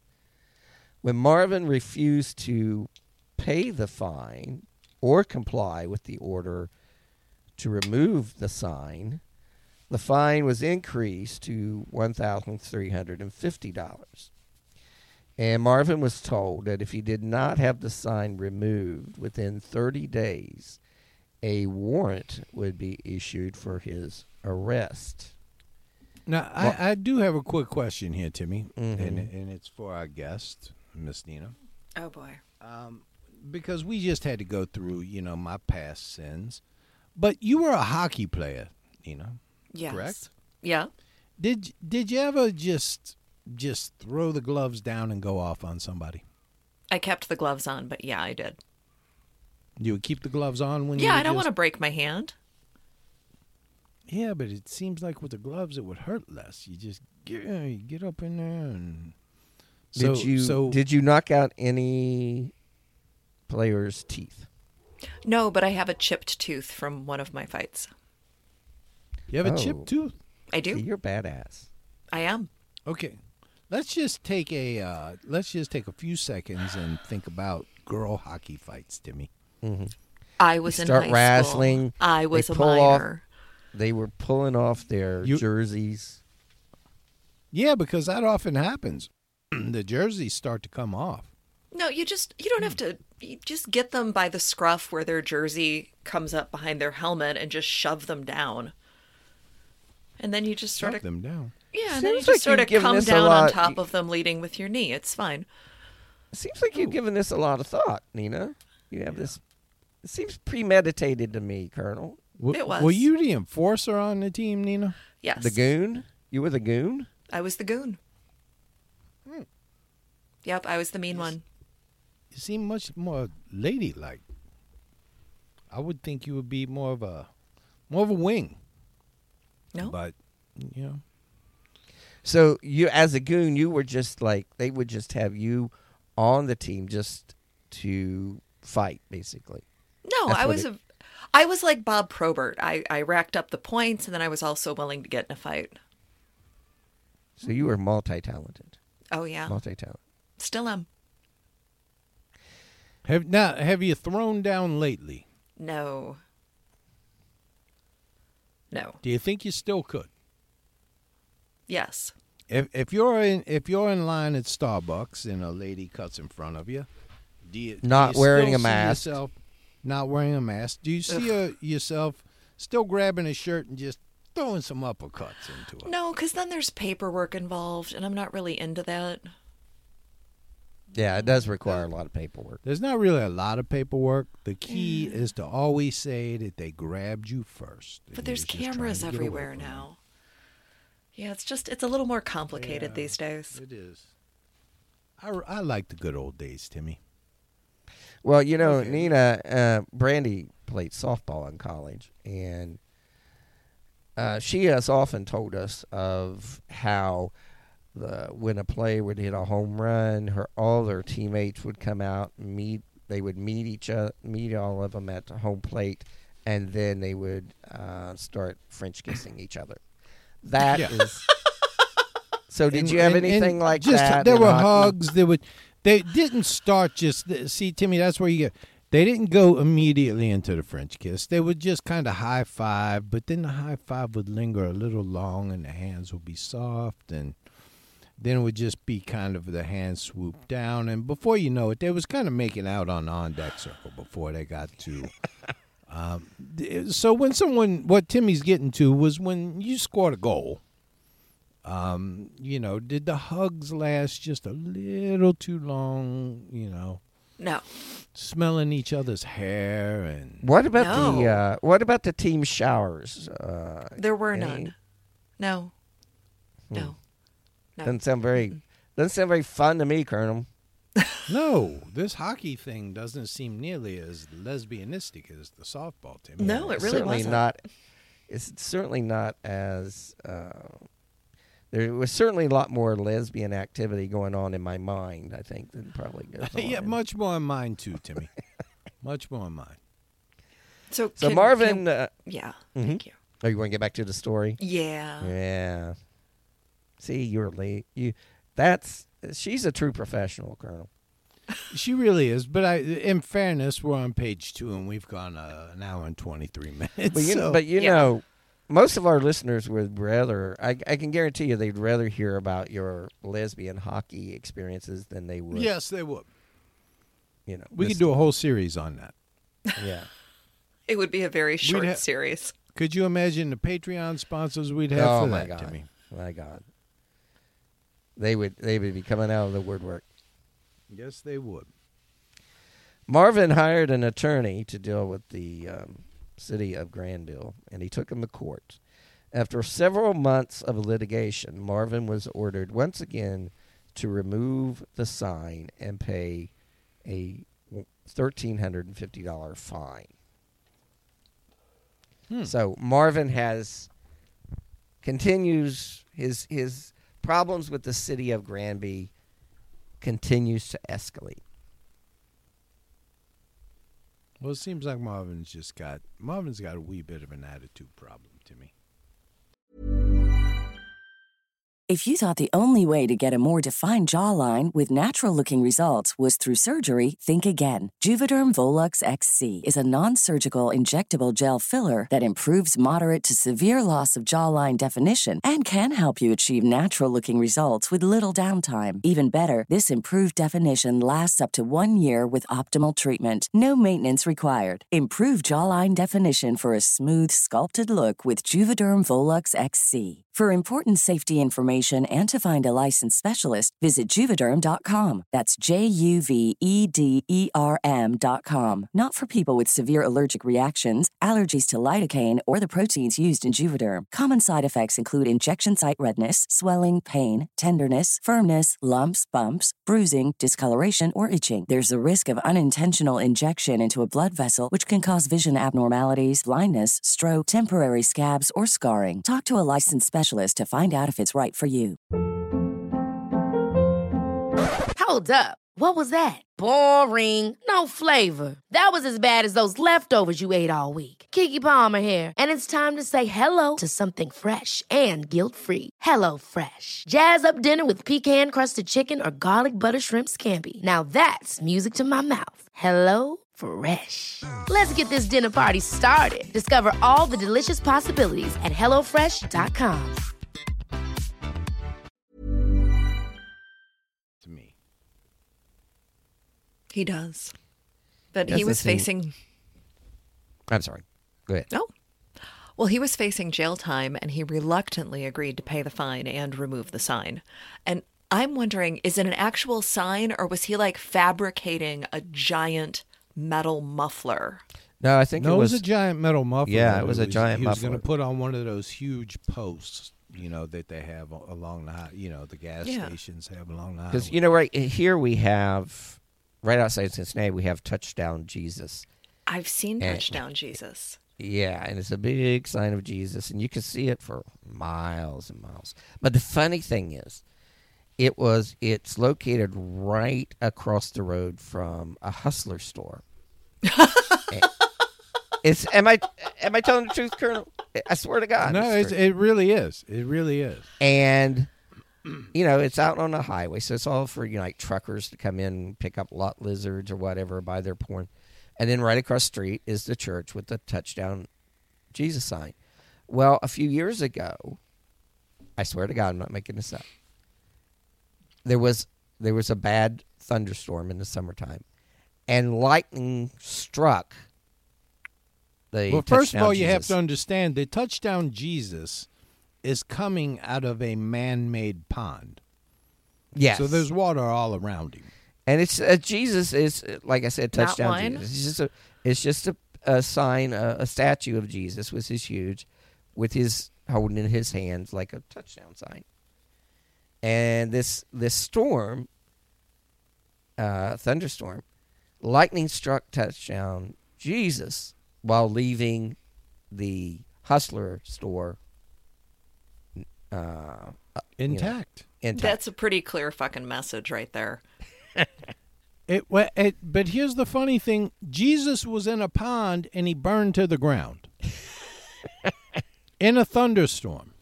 Well, In a driving thunderstorm, Jesus got touchdown. Jesus got struck by lightning, caught on fire, burned to the ground in a in a body of water. well, but they rebuilt him, didn't they? Didn't they make like a whole new? It's now it's like "Come to me, Jesus." They Yes. made a better. They made a better Jesus. Yeah, Yeah. Jesus well, maybe that was God's 2.0. plan. that could be. That could be. And meanwhile, the hustler store has expanded twice. so Is the church So the this same muffler- size?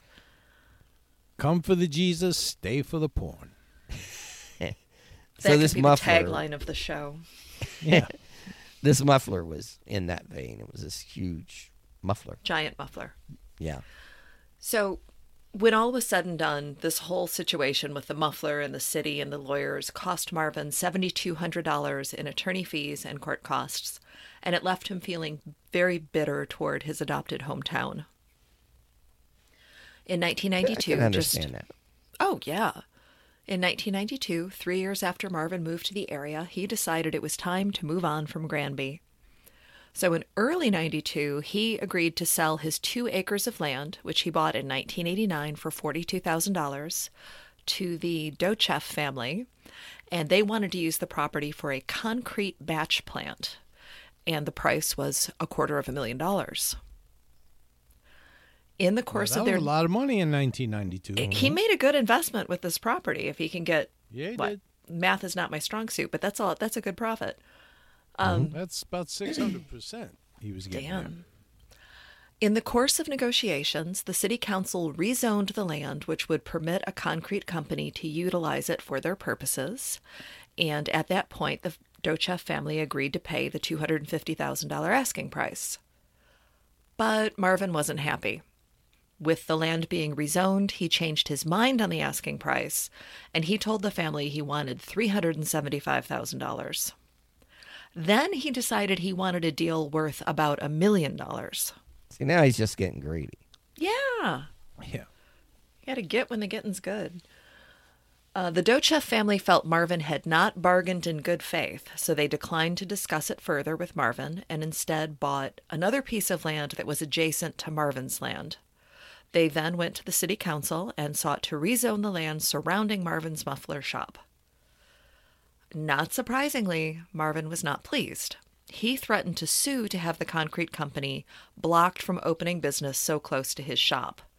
He claimed in his suit that the concrete plant blocked access to the muffler shop. It actually uh. did. You, you you couldn't get into Marvin's business. Well, he would have had to build another driveway, but Yeah, Uh, but the I, I think at this it, point, yeah. you know, at this point, the city is not going to give him the benefit of the doubt. Well, he should have taken the quarter of a million dollars and gotten the fuck out of Dodge. Yeah, he was just getting, he was just being greedy at that point, So or a few cantankerous. cantankerous is an excellent word. A feud developed between Marvin and the Docheff family, with them suing and countersuing each other. In addition to the lawsuits, Marvin tried to stop the Granby City Council from further rezoning that would benefit the Docheff family. And this apparently goes on for years because now it's 2001, and the Zoning Commission and the town's trustees approved the construction of the concrete batch plant. Marvin tried to appeal the decision, but he was unsuccessful. He claimed that this construction that they were doing blocked access to his business. Um, I think the city council had kind of had it with Marvin at this point Yeah, I because think they, they're they're okay with fucking him now. yeah, they were just looking for reasons to irritate Yeah. him. excuse me. He was fined $2,500 by the council for various violations, including junk cars on the property and not being hooked up to the sewer line. He had tried to cross eight feet of the concrete factory land to hook up the sewer line. And ugh, uh, he was discovered to be dumping his own human waste from an improvised tank directly into an irrigation ditch. so he's still got poop issues even all these years later. Well, what this concrete company did is they outsmart, they outflanked Marvin. They built the, bought the property around him, yeah, and so control he the couldn't do ingress- anything. They kind of closed egress. him in. Yeah. Yeah, he, he should have just taken the quarter of a million dollars. This is like all avoidable. Well, that's what the concrete company said. Right. Hell with you now. It- You Well, wanna- you want to declare war? We'll buy the land around you, and you're just. He was like on Gilligan's Island there so. with his poop issues. Right. with his poop issues, and no Mary Ann. No, no. Aw. Rest in peace. So the Docheff family tried to find a middle ground with Marvin, but they were unsuccessful. I think he just set things up to the point where you would have to say no. And that was said by Susie Docheff in an interview with the Sky-Hi News. He probably set you up to say no just so he could get mad at you. Hindered, yeah, he sounded but- like he's a prick. Was a prick. Well, it Yeah. just sounded like he didn't have anything to do but sit late at night in his shop and think of all the lesbians and concrete companies who have wronged him over the And past. people pulling down his pants. People pulling down his pants and yeah, Pooping Poop in a issue. people tank. slipping the duck Docalax into his brownies and all of a sudden he's got a situation. Hindered but not yet defeated, Marvin set out to remedy the situation using community action, legal maneuvering, and elbow grease. He hmm. appealed the zoning commission's decision and gathered signatures from the townsfolk to petition against the plant. He attempted to obtain permission to install a sewer line under eight feet of land owned by Mountain Park Concrete, but the new owners refused. Marvin yeah, I think at went- this point they're not. You know, they're not going to. No, who wants to deal with him? No, yeah. Yeah. nobody wants to deal with him. He's a dick. Marvin even went so far as to buy a bulldozer to build a new road that would allow customer access to his muffler shop, but the city council declined to approve his plan. Marvin suspected there were shady dealings between the concrete plant and the city council, but no actual evidence of such illegals such illegal goings on has ever been found. Having no recourse, he sent the city a $2,500 check to cover the fines, with the word cowards written ominously on the memo line. Cowards. That- Now that showed him. Yeah. I think that showed him. You see some uh, clerk opening that up and rolling their eyes. And Yeah. Yeah. and then cashing the check. Yeah, whatever, dude. So Marvin did sell the muffler shop property to a trash company, and they gave him six months to vacate the property. So he's sold it, but he's able to stay there for a few months. And Marvin went to work on his new project almost immediately. The Komatsu D335A bulldozer that was meant to save his business was instead moved into the muffler shop, and Marvin began to make modifications. Ooh, that sounds ominous. It does sound ominous. Marvin started by adding homemade composite armor, which was cement sandwiched between thick sheets of steel to protect the cab, the engine, and parts of the tracks. He installed front and rear cameras to feed images to monitors in the cab, as well as several gun ports were set around the control center. A stockpile of food and water was stored inside, as well as an air tank to help provide air circulation. This sounds perfectly rational and normal. Yeah, he's kind of gone off the deep end, I think. But I wonder what he was going to do about pooping at this point. Guess just poop in his pants. Yeah, Maybe he there was, like- just- He has a history of did that. it once, he'll do it again. He doesn't mind. Probably got a stockpile of food, water, and depends stored inside. yeah. Throughout the one and a half years of construction, Marvin meticulously documented his progress through notes and audio tapes. Again, that seems perfectly normal and rational. Because of your anger, because of your malice, because of your hate, you would not work with me, he stated in his tape recordings. I am going to sacrifice my life, my miserable future that you gave me, to show you that what you did is wrong. So now it's his manifesto. That'll teach him. Yeah, that'll teach him. Well, and, Won't and they be sorry? They will. You pulled And down my would- pants. made me shit my pants. yeah. You remember that? Uh, I don't know what it was. It was some kind of laxative, and it looked like a chocolate bar. Chocolate Uh, Ex-Lax. preparation H. Yeah, Ex-Lax. I don't think it was preparation. What I think was it is Ex-Lax. Chocolate Ex-Lax. Ex-Lax. Yeah. Ex-Lax. Yeah. yeah. I think they had to. Didn't they stop selling it like that? Because Yeah, kids I were getting into did. it all the time. Yeah, that would be that would just be a mean, mean thing to do to just give a Make kid. brownies with it. yeah, bake brownies with it, and yeah, I would never do such a thing. See, But Right. people uh, were doing it. You're an evil genius, Colonel. Well, no, people were actually doing that. They would put Ex-Lax in brownies, and people would be cramped up for three, four hours. Be That's ready evil. for a colonoscopy the next day. You know, another evil thing would we do is put um, um, uh, super glue on suppositories. Where's your mind go, Timmy? you started it. I'm just. I'm. I'm taking it a step further. I'm taking. Well, I'm just. I'm thinking a, na- about- a natural you're, progression. you're actually going the opposite way. I'm thinking about you know things flowing out, and you're thinking about how you would dam things up. Yeah. so that would be a pretty uh uh, different sides for, of a same coin, Colonel. yeah, that's true. Super glue on suppositories. So Marvin What do you use? received. Do do they still sell suppositories? I wonder. I don't know. Yes, they do. Do they? Yeah. Good. They Good do? to know that. You always learn something on this show. Yeah.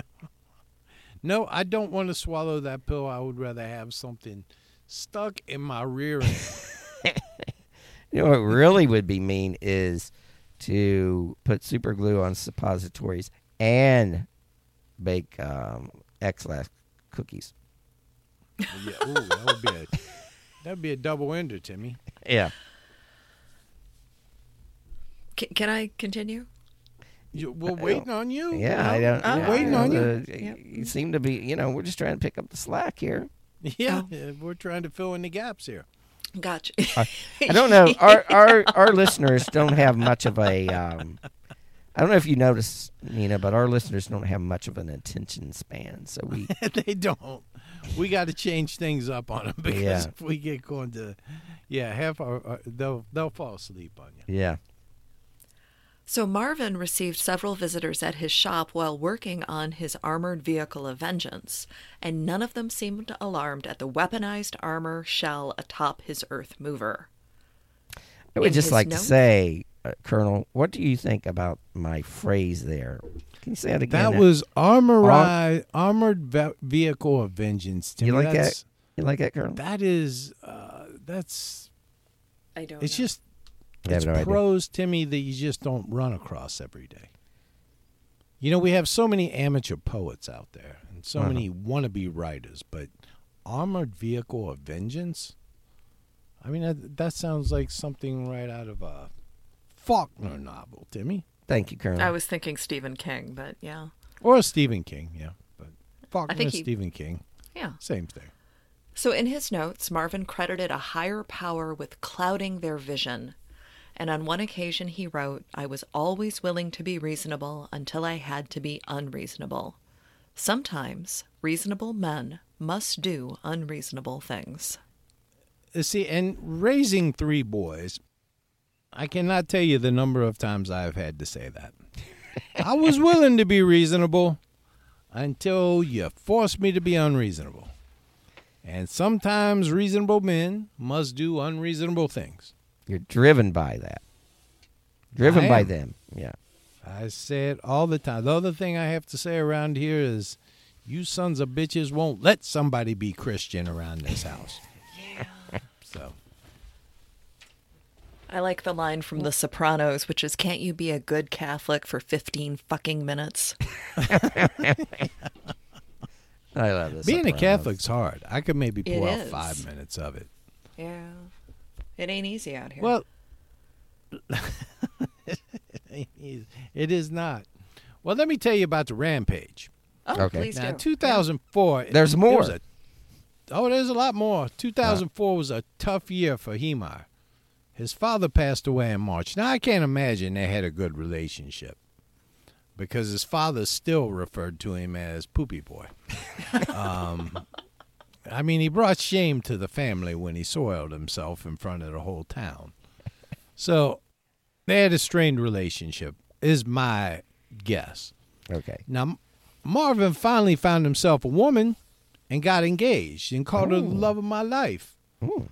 But in 2004, Marvin broke such engagement when he caught his betrothed with another man. Uh, at least it it wasn't could have been another worse. woman. Yeah, it could have It been could have been woman. much worse. Yeah. Now, Nina, as dad. a as a female, as a woman, Yeah. are you attracted to men who sometimes might poop their pants? no. Is that a turn off? Is that a deal breaker for you? Is that a deal breaker for you, Nina? Yes. Yeah. Now, is it a deal breaker if they have just done it a couple times in their life, or is it a deal breaker if they do it with you in your presence? Yes. Do you give them grace for you know No. the past? Do you absolve them of past sins? No, no, that's uh, yeah, no. So that's a turnoff, basically, is what you're saying. Yes, it's a turnoff. Well, Well, you know, because controlling really- your bowel movements is, uh, you know, sometimes it's involuntary. You just can't. I'm going to Well, take it's your word much for li- it, Timmy. It's much like your credit report, Timmy. Uh-huh. The best indicator of future behavior is past behavior. so if you have a man who has soiled himself a number Uh-huh. of times, Mhm. uh, you're gonna have you know there's there's a good chance that you're gonna be sitting down at a nice Italian restaurant, and it's not gonna be the ricotta cheese you're smelling. So. So, but to get back to Marvin here, Timmy, Yes. he became so he finds his woman with another man, uh, somebody who had a little, you know, probably had a little little shop in town, you know, that had an actual driveway that people could come into, unlike and working Marvin. plumbing. and working plumbing. Yeah, wasn't hauling buckets, uh, buckets, uh, waste out into the gully. But anyway, Marvin became, as one is known to do after finding your girlfriend with another man, he became sullen. And he became he began to spend more and more time alone working on his special project. Now on Friday, the fourth of June, it was gray and drizzly, just to set the stage for you here. Marvin mailed his audio tapes to his brother. He went to his shop and he climbed into his bulldozer with a handwritten list of targets. This is not sounding good for the town. No, once you've Marvin- mailed that, once you've mailed that videotape, you're kind of committed at that point. You Really? Or you are. should be committed. Are they? are they? Because if not, you know, they're just gonna make fun of you after that. Even more. That's right. Even more than shit in your pants. Though, though Marvin did not have a girlfriend any longer, he did have a winch. So when I say he used the winch controls, what I mean is a mechanical thing. He didn't have a girl by his side. Okay, I, I got he you. had. a- I'm shocked. It's a it's a mechanical thing that rolls things up. It's a motorized thing. So I just want to be clear. When I say winch, I'm talking about the mechanical winch. Ah, okay. So Marvin used the winch controls to lower the concrete and steel shell atop his vehicle. Although it would be cool Now- to have a wrench control that controlled the other type of wrench. Yeah, It would, but- right along with Hordash. that would be that would be what we call magic, Timmy, if you Mhm. could control a winch. So anyway, nothing short of a crane will be able to lift this 30-ton armor shell off the vehicle once it was in place. Now with the fateful metal clap, Marvin was now sealed in concrete in a steel box that he could never escape. So basically he was committed. He was like Yeah. he, he was like No the, turning was like back the guy now. Young Frankenstein. No matter Yeah. what I do or what I say, don't let me out of this box when I start to go. But uh, things things didn't turn out that way. Now, just after 3 p.m., the makeshift tank tore through the side of the shed no sense. because Marvin No, no. figured, "What the fuck? I'm not coming back to this," you know. so it's Fuck the door. It's- I you know. yeah, yeah. And it smashed into the Mountain Park concrete plant. Now, shortly thereafter, the phones at the 911 response center began ringing incessantly. I bet they did. Cody Docheff witnessed the destruction in progress and attempted to use a front end loader to intercept the rampaging bulldozer. Ooh, But that would have been now. That'd been cool to watch. A bulldozer. That's that would have been Mad bulldozer.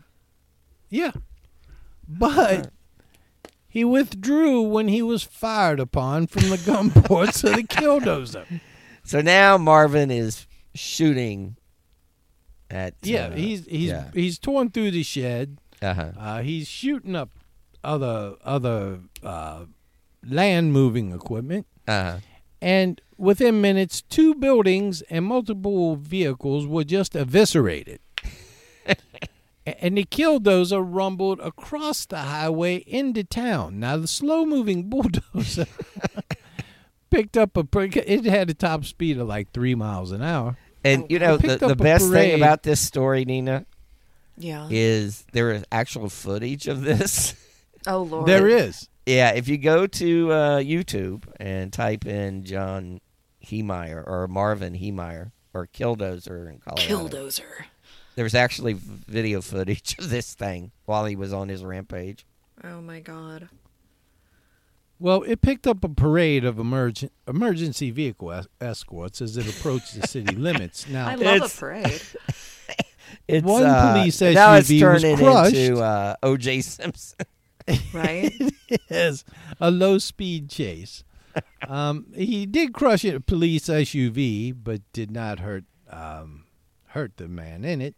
Now, Undersheriff Glenn Trainor climbed atop the moving bulldozer and used 37 round. Yeah, the killdozer used 37 rounds from his service pistol to try to shoot his way in, but was unsuccessful. He was brave thing- anyway. It was a brave. he was to do. brave, but here's what you don't want to do, kids.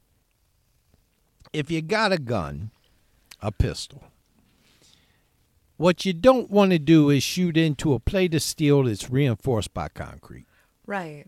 because Ricochet. that bullet's going to come back at you Yeah. or towards someone else. Towards someone else is fine, coming back at you, not such a good deal. So, anyway, he was unsuccessful. Now, when Marvin and his killdozer arrived in town, surprisingly, there was no uh, there was no welcoming committee except for the police. They were waiting for him. Now, against the armored behemoth, the Leviathan, however, the lawmen were helpless and powerless. When it came clear that the armor was impervious to bullets, the police tried explosives, but they too were without effect. Now, Marvin had, had put this thing up so so he he added so much to it. Well, later we'll see that this caused him some problems. But lawmen kept to the sides and tried to vacate anyone from the killdozer's path, which wasn't all that difficult because the thing only moved. It moved like a like a 85 year old man with gout. So they kept utilizing the reverse 911 system to call residents and warn them of the approaching danger. News helicopters filmed the unfolding violence from above. See, if we would have had drones, Timmy, drones could have stopped it. Yeah. But Really? now, oh yeah, drone could stop anything. Was it drones? Oh. Did we have drones in 2004? Um, yeah, Yeah, Yeah, it just did. didn't. The, the law enforcement just didn't have them, I guess. And law enforcement did Probably Right. Yeah. Yeah. Yep. Now the over encumbered vehicle was obviously difficult to control. That's the the killdozer is not something you want to take your driver's test in and do the parallel parking. Um, and it swerved widely through the streets, but Marvin was still able to seek out and hit its specific targets. The bulldozer effort, effortlessly demolished cars, buildings, including the home of the former mayor, the office of the newspaper that had sided against him in an editorial, the business of a former former city councilman, and city hall. Yeah. So he knew. He knew. He had a list. I guess he had a. He had a manifesto. Yeah. Well, you know they say you can't fight city hall. Mhm. You can, can- with a can level killdozer. You just need Yeah. a killdozer. Yeah.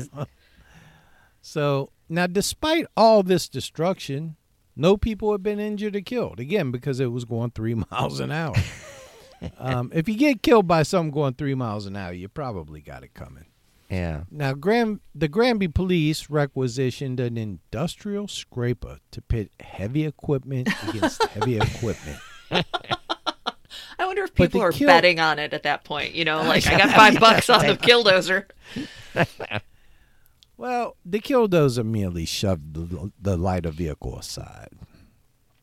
Now, about an hour into this mayhem, the bulldozer had demolished 13 structures and was en route to its next target Gamble's Hardware. Uh oh. Now, the damage from small arms and primarily the extra weight of the armor was taking a toll on the vehicle. The radiator had sprung a leak, and the killdozer was losing horsepower. So he put Poor all that Killdozer. energy and effort on on building this thing, and But he didn't forgot to- protect protect the radiator. Well, and he didn't put in uh, a, a heavier radiator in there to keep it cool. Yeah. Now, the machine became fatigued and it crashed through the wall of the hardware store, but the floor beneath the beast broke and the front end of the oh, bulldozer fell into the basement.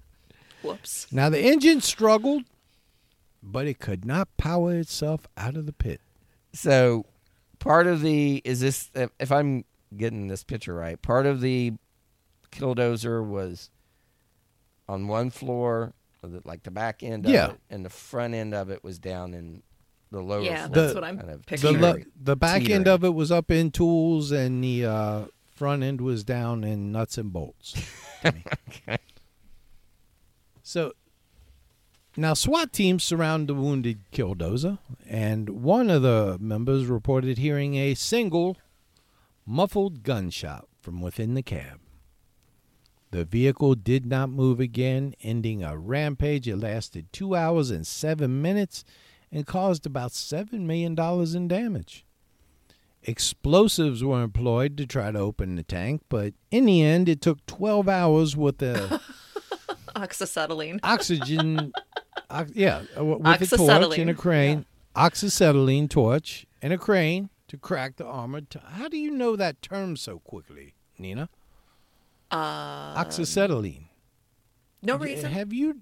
Have Nope. you? Uh, Mm-mm. You've been planning I'm, a I'm not gonna ask rampage of any your more own? questions. No. But it just seems like Nina's from Detroit, Yep. and uh, it's maybe she's the person that you go to when you gotta you want the insurance money. Now, anyway, inside Marvin was found dead, having Oh. shot himself with a Aw. 357 handgun. Now, Do you think he soiled himself when he shot himself?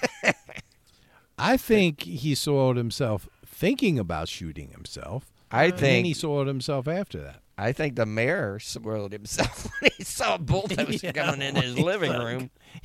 Uh, yeah, nothing like just sitting down on a Monday. You know, you're watching, watching. Uh, I don't know, The View, Uh-huh. and all of a sudden Povich. here comes Maury Povich. yeah, you you're about to find out who the baby belongs to, and here comes the killdozer. so, I mean, this is like a B movie. Uh-huh. yeah. Now, I'd watch this Marvin movie. was 52 years old at the time of his death, and you know, as we've said a number of times, Timmy, once you hit 50, ain't nothing more dangerous than uh, a man over 50 years old. Yeah, because nothing you to got live so for. little to lose. exactly. And a man who has a history of shitting himself. yeah, yeah, they're dangerous. It's like a dog, you Uh-huh. know. It's like a dog. It's like a dog that's tasted human flesh. Once you shit yourself, you just you can't be trusted. You're liable to do anything. So now the Kildo- the Killdozer's cab was open and Marvin was removed. Now the police inventoried his numerous guns and found his list of targets. In addition to buildings and businesses, the list included names. Now, how Marvin was going to track these down and chase them down the street, you know, even in the worst horror movies, something that's just going three miles an hour, you stumble and fall, you can still get up. You know, uh, away. Seventy-eight-year-old Rocky Mulholland could have been on his, Yeah, his he could. scooter and got away. exactly. On his little rascal. He's a little uh, rascal on his little rascal. Yeah, he was. Yeah. He was a big rascal. Now, in order to prevent rampage admirers from collecting Killdozer memorabilia, the dozer was dismantled and its parts were scattered among many separate scrapyards. Oh, But today, there are a number of groups, oddly enough, which idolize Marvin Heemeyer and his fight against a corrupt system. They celebrate his ingenuity, his ambition, and apparently his valiant effort to prevent any casualties. right. But it's unlikely that Marvin himself deserves credit for the lack of serious injuries or deaths. Many of the buildings he razed were occupied moments before he attacked. There was also evidence of shots fired from the tank at multiple locales. including one attempt to detonate a cache of propane tanks. That would go Jesus. He boom. was just going to blow up the whole town. And a reported attempt to ambush to push a wall down onto a pair of police officers. Now that's just fighting dirty, Marvin. Mm-hmm. Push a wall down onto the police. It certainly could have been a lot worse than what it was. Yeah, if you would have pushed that wall, you talk about a thin blue line. It's almost uh, it's almost miraculous that it wasn't you know that more that people didn't die Well, it's besides it's- Marvin. yeah, besides Marvin. So, my, w- w- what are your thoughts on this, Ms. Nina? I I think that Marvin needed some uh, mental health intervention to um, address his many issues and perhaps to work with a gastroenterologist to help with his digestive issues. You know, Thomas Jefferson had chronic diarrhea. I didn't know that. Yeah, he was tormented by it his whole life. Huh. Yeah. Just, Yeah. A, just an aside. Back, Of back course, in you the know, day, back the then- founding back fathers, then, a uh, number you of them know- had bowel problems. Oh, and you know it had to be you know they probably only took a bath like once a month or something. They were probably gluten intolerant and didn't know. Ugh. Yeah, didn't have bidets. Didn't have the bidets. So yeah, Bidets are You know, there was a uh, movie um, in the early '70s about a bulldozer that became possessed by a demon. yeah. Uh, They, also after called Christine, Killdozer. they ramped it up. Yeah. Yeah, but you can. Uh, I think the movie is available on YouTube, and I think it was like 1973 or something. But yeah, kind of what this story reminded me of. Hmm. Well, that was quite the story, Nina. It was quite a story. It took us on a, a roller coaster, if you will. Yes, Yeah, it did. It and did. I would like, you know, I th- I would like our audience. The one thing I would like for them to take away from this is uh, don't don't um, make sure that you don't uh, have anything that will prevent you from um, um, going to the restroom in a timely manner. Do not have don't do not have a belt that would encumber your uh, you know your Yeah, Marvin had a weird version of a chastity belt on, and it cost him his reputation. You can't get your reputation back once you No. shit yourself in front of a group of people. Especially a group Now, of middle I- schoolers. Yeah. Now, my, my brother-in-law, who I who I love dearly, um, I, I have to tell you this because it's one of my favorite stories, and I repeat it every time I can. Oh, Hmm. God. He uh, has a uh, he is as regular as, as anyone you could find. Seven o'clock every night. He'll tell you that's when he is. Set your headed clock to him, Uh, headed to uh, relieve himself of Mhm. whatever he has eaten the day before. So one night he did go out with his wife to uh, eat Indian food, and he got caught in that window because he was 15 minutes from the house and he could hear a little bit of feel a little bit of stirring Mm-hmm. and he was afraid to leave the restaurant and make the 15 minute trip but he Hmm. was afraid if the rumblings were you know not true he'd already paid the check and he didn't want to just sit in the restaurant for 30 minutes Right. so he decided I'm gonna risk it. Okay. So now he gets about five minutes into the trip, and all of a sudden, he feels it. He feels that He just gotta go.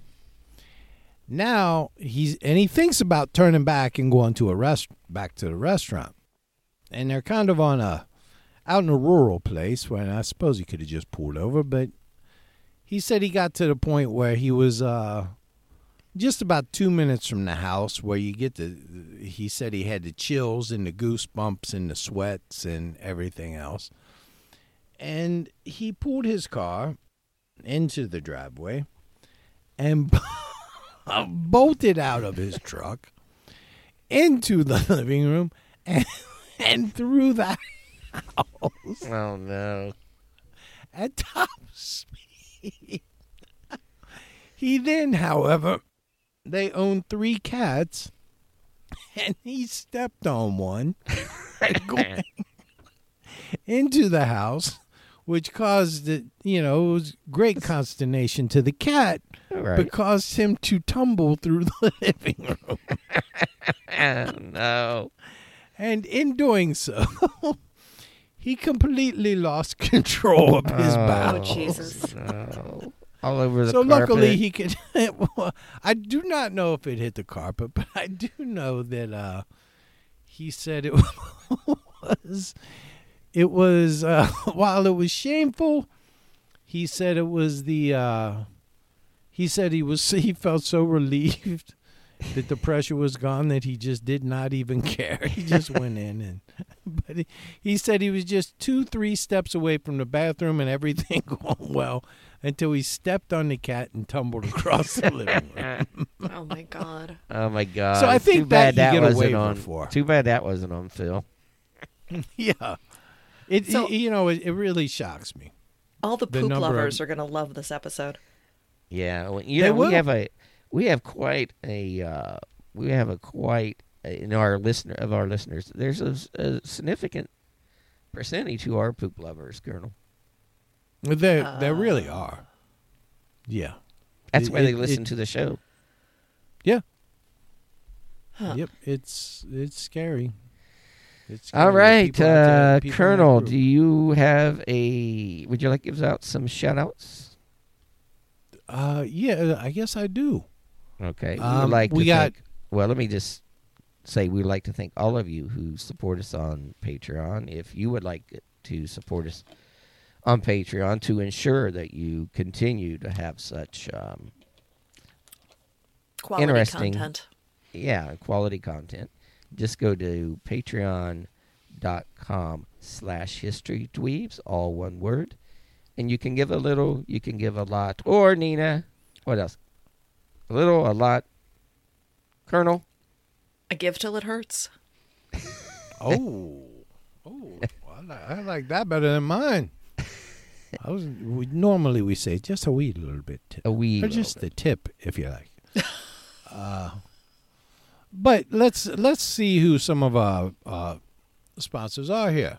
We got Aaron Concamola. Shelby's a new one. Katie Gunkel, Andrea Louise, Tessie, Kate Byer, Karen Alden, Gina Green, Danielle Townsend, Marianne Knight, Adam McWaters, Elaine Baker, Alexandra Allen Cox, Ali Alicia Mincy, the Already Gone podcast. Hey, that's me. Hey! That that is you. Thank you for And- your generosity. Join Nina on Already Gone. It, it's a much better podcast than this one. and she doesn't swear a lot. Not a lot. She doesn't swear. Every once in a while, she'll throw out a damn or whatever. Mm. But F-bomb. yeah, she's quite lady. It's it's it's it's interesting the contrast to your ladylikeness, your your good nature, and your uh, on the show as opposed to you know the real Nina.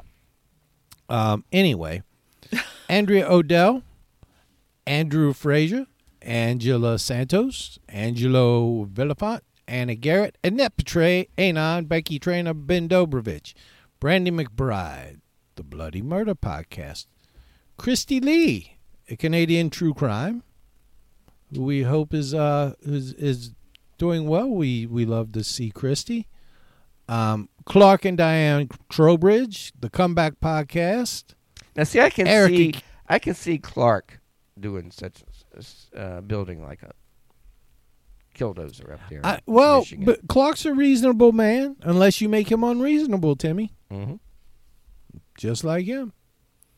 Um, Gina Green, Jay Cleveland Payne, Jason Dykes, Jennifer Orcutt, Jennifer Svoda, uh, Karen Barnes, Timmy, yes, Kelly Karen Charette, Barnes. Kim Stroop, Kimberly Smith, who just had a 20th anniversary, Oh, well, congratulations. Um, Christine Malachinsky, Lydia now, Fisher, Mordecai, I can see him building a killdozer. Oh yeah, absolutely. Maybe it'll be a group Um, project at the next DweebCon. yes, maybe. Yeah, we just need a uh, what was that word you used? Oxyacetylene welder. Yes. And we Very can good. put this all together. Torch. Yeah. Oxyacetylene torch. Yeah, I'll that's. bring mine. Uh, I read a I read a book about uh, the New Mexico prison riots, and the they had the uh, you weird read some weird shit. Well they had the they had the segregated uh, prisoners over here. You know the the ones in protective custody. And during the riots, the bad guys got a hold of some of those torches and cut into their cells. Yeah. to because you know they thought they were safe they were on lockdown but they cut the cells open and then they put them in the eyeballs until the eyeballs would pop they put the torch up to there yeah it was it was very gruesome Yeah. let's see the pleasing terrors podcast Oh, the great. Mike. Yeah, and Mike you are great. very familiar with the pleasing terrors aren't you nina did you go on the tour I've been them? on the tour, and Mike was one of the first podcasters I met at the uh, very first Crime Con in Indianapolis. Yeah, I think that's where we met him. we met well. you at CrimeCon in Indianapolis, although you have no recollection of meeting me, which It's is true. uh, disheartening. Although you, were- Well, she's probably pretty- trying to block it, you know, Maybe. memory. Huh? But she was Mike, pretty uh, liquored up at the time too. I so. think. Um, yeah. That's but you took the likely. you took the tour, uh, Mike Brown's Pleasing Terrors tour in, in Charleston, right? I did, and it was amazing. Highly it really recommended. is. Uh, yeah. Leanne and I did that. Uh, took that tour last March, and he is such a great storyteller. He's just He he's is. really incredible. So if you're in the Charleston area or you visit Charleston, check out uh, the Pleasing Terrors tour. It's just fascinating. He's uh, he knows a lot about the history of Charleston as well as some of the creepier parts of Boston. So Yes. yes. definitely check it out if you're in Charleston, South Carolina. Well, thank you for supporting us, Mike. And Sarah Bloom, of course, Shannon Arnold, Shirley Strap, um, Stephen Potts with his. Now I see Steven his building a little- killdozer. I could see Stephen building a killdozer. But yeah. you know that wouldn't wouldn't even Um, stand out in like Australia, right? They- They're just like No, oh, look, they just everything down there. killdozer. Because if Yeah. you have a bulldozer, it's a killdozer because everything in Australia is built to kill you. So let's see the Vanish podcast, and they walk among us. our good Ben friends and Roseanne. Ben and Roseanne, And from- Marissa. And Marissa, And Marissa. Van- Vanish podcast. Vanish she has been. yeah. She was one of our first podcasts to one of the first podcasts to sponsor us on Patreon. So thank you, Marissa. Let's see. We got Tyrone, Todd Long, Tommy Lane, the lovely fake Irish Leanne Flanagan, Tracy Smith, Vive, Rebecca, Whitney James. We got Rudy, the Wonder Dog, Pupper. Rudy the Wonder Dog. Bo, A new Lionheart sponsor. Walters, a new sponsor, Bo Lionheart Walters. Aw. I'm telling you, Timmy, the son of a bitch is just insane. Last night I was fighting with him on the floor. The couch is halfway across the room. I would pick up Bo. I would throw him across the room onto the couch. He'd land. He'd get his bearings, and then he'd do this Greg Louganis leap off the couch and just come right back at me, teeth bared. Rah, rah, rah, rah, rah, rah, rah. He always looks sad. insane. He always looks sad to me when he's in his little sweaters and stuff that you put him in. He just he looks like a sad He does not sack. like to be in those sweaters, but he, he gets cold. why.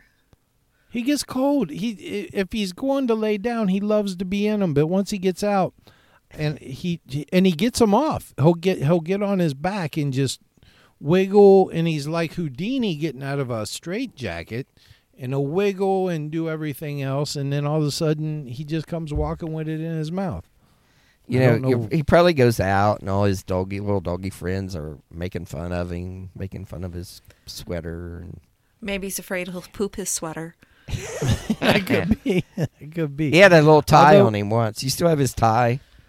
I still do for job interviews, things like that, for Zoom calls when he's Uh-huh. making. In case Zoom he has to go to court. in case yeah yeah bo's got a bo's got a bit of a temper problem too so uh and I don't then know if of you- course I don't know if you got. Did you get Al- Aaron and Shelby?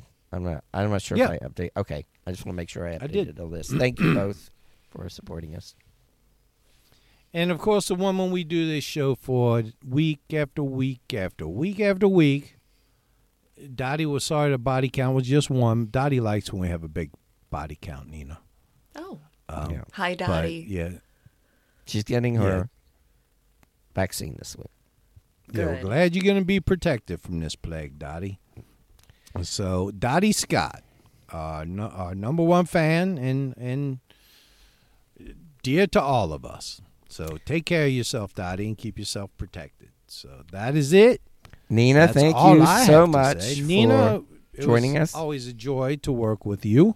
You're really not. That's A, I mean, you're special. You're a special guest, but you're really not a guest because you're. We we consider you part of the. I'm like an You're honorary kind of a dweeb. dweeb now. Yeah, you're a kind of a history dweeb. dweeb. You kind of Yeah, moved past the honorary part. Now you can't Oh, boy. deny it. You gotta. Damn it. Huh? Now you gotta say this has been voluntary. Yeah. Yeah, like when you're giving all your credentials of you know the podcasting, you know you have to list us. Yeah. Do you put us on your resume, Nina? No. Well, you should. It's a dirty little secret, aren't you? All Well, right. Thank you very much. It's always Yes. wonderful to work with you. Absolutely. oh, and- likewise, guys. And check So out we- if till you next haven't week- already. Check out already gone, as well as your other podcast, Dead Ball, and yes. check, Yes. check out Context and Clarity with uh, Chuck and the lovely Kara Michelle, as well as Spy Stories. Uh, if you like history, Oh, thank you, Timmy. or if you just like spies, because you know there's some people have a spy spy fetish, Colonel. So Mhm. I think I would have made a good spy, Timmy. But it- well, yeah, You- I'm old now, so it's you're too very late to change deb- you're very It's too late to change the course of events in my life, Timmy. well, we don't know that you're not. So- I mean, how do we know you're not a spy? That's something. Maybe you come onto this podcast to get good ideas that you can sell to some of the rival podcast out there. Because you know, Well, I don't think that it's uh, any coincidence that our podcast stays the same, but the people who are kind of friends of the show who have podcasts, their podcast keeps taking off. that's hmm. true. Think about that. It's a it's a mystery. It's a Yeah, it confounds me, Nina. It really confounds. me. it does. It is a mystery. Well, thank you all for joining us, and we'll see y'all next time on History Dweebs. Bye, everyone. Bye. Good day. Ever catch yourself eating the same flavorless dinner three days in a row? Dreaming of something better? Well, HelloFresh is your guilt-free dream come true, baby. It's me, Keke Palmer. Let's wake up those taste buds with hot, juicy pecan-crusted chicken or garlic butter shrimp scampi. Mm. Hello Fresh. Stop dreaming of all the delicious possibilities and dig in at HelloFresh.com. Let's get this dinner party started. Even when we're on a budget, we still deserve nice things. Quince is a place to scoop up stunning high-end goods for 50 to 80% less than similar brands. They have buttery soft cashmere sweaters starting at $50, luxurious Italian leather bags, and so much more. Plus, Quince only works with factories that use safe, ethical, and responsible manufacturing. Get the high-end goods you'll love without the high price tag with Quince. Go to quince.com slash style for free shipping and 365-day returns.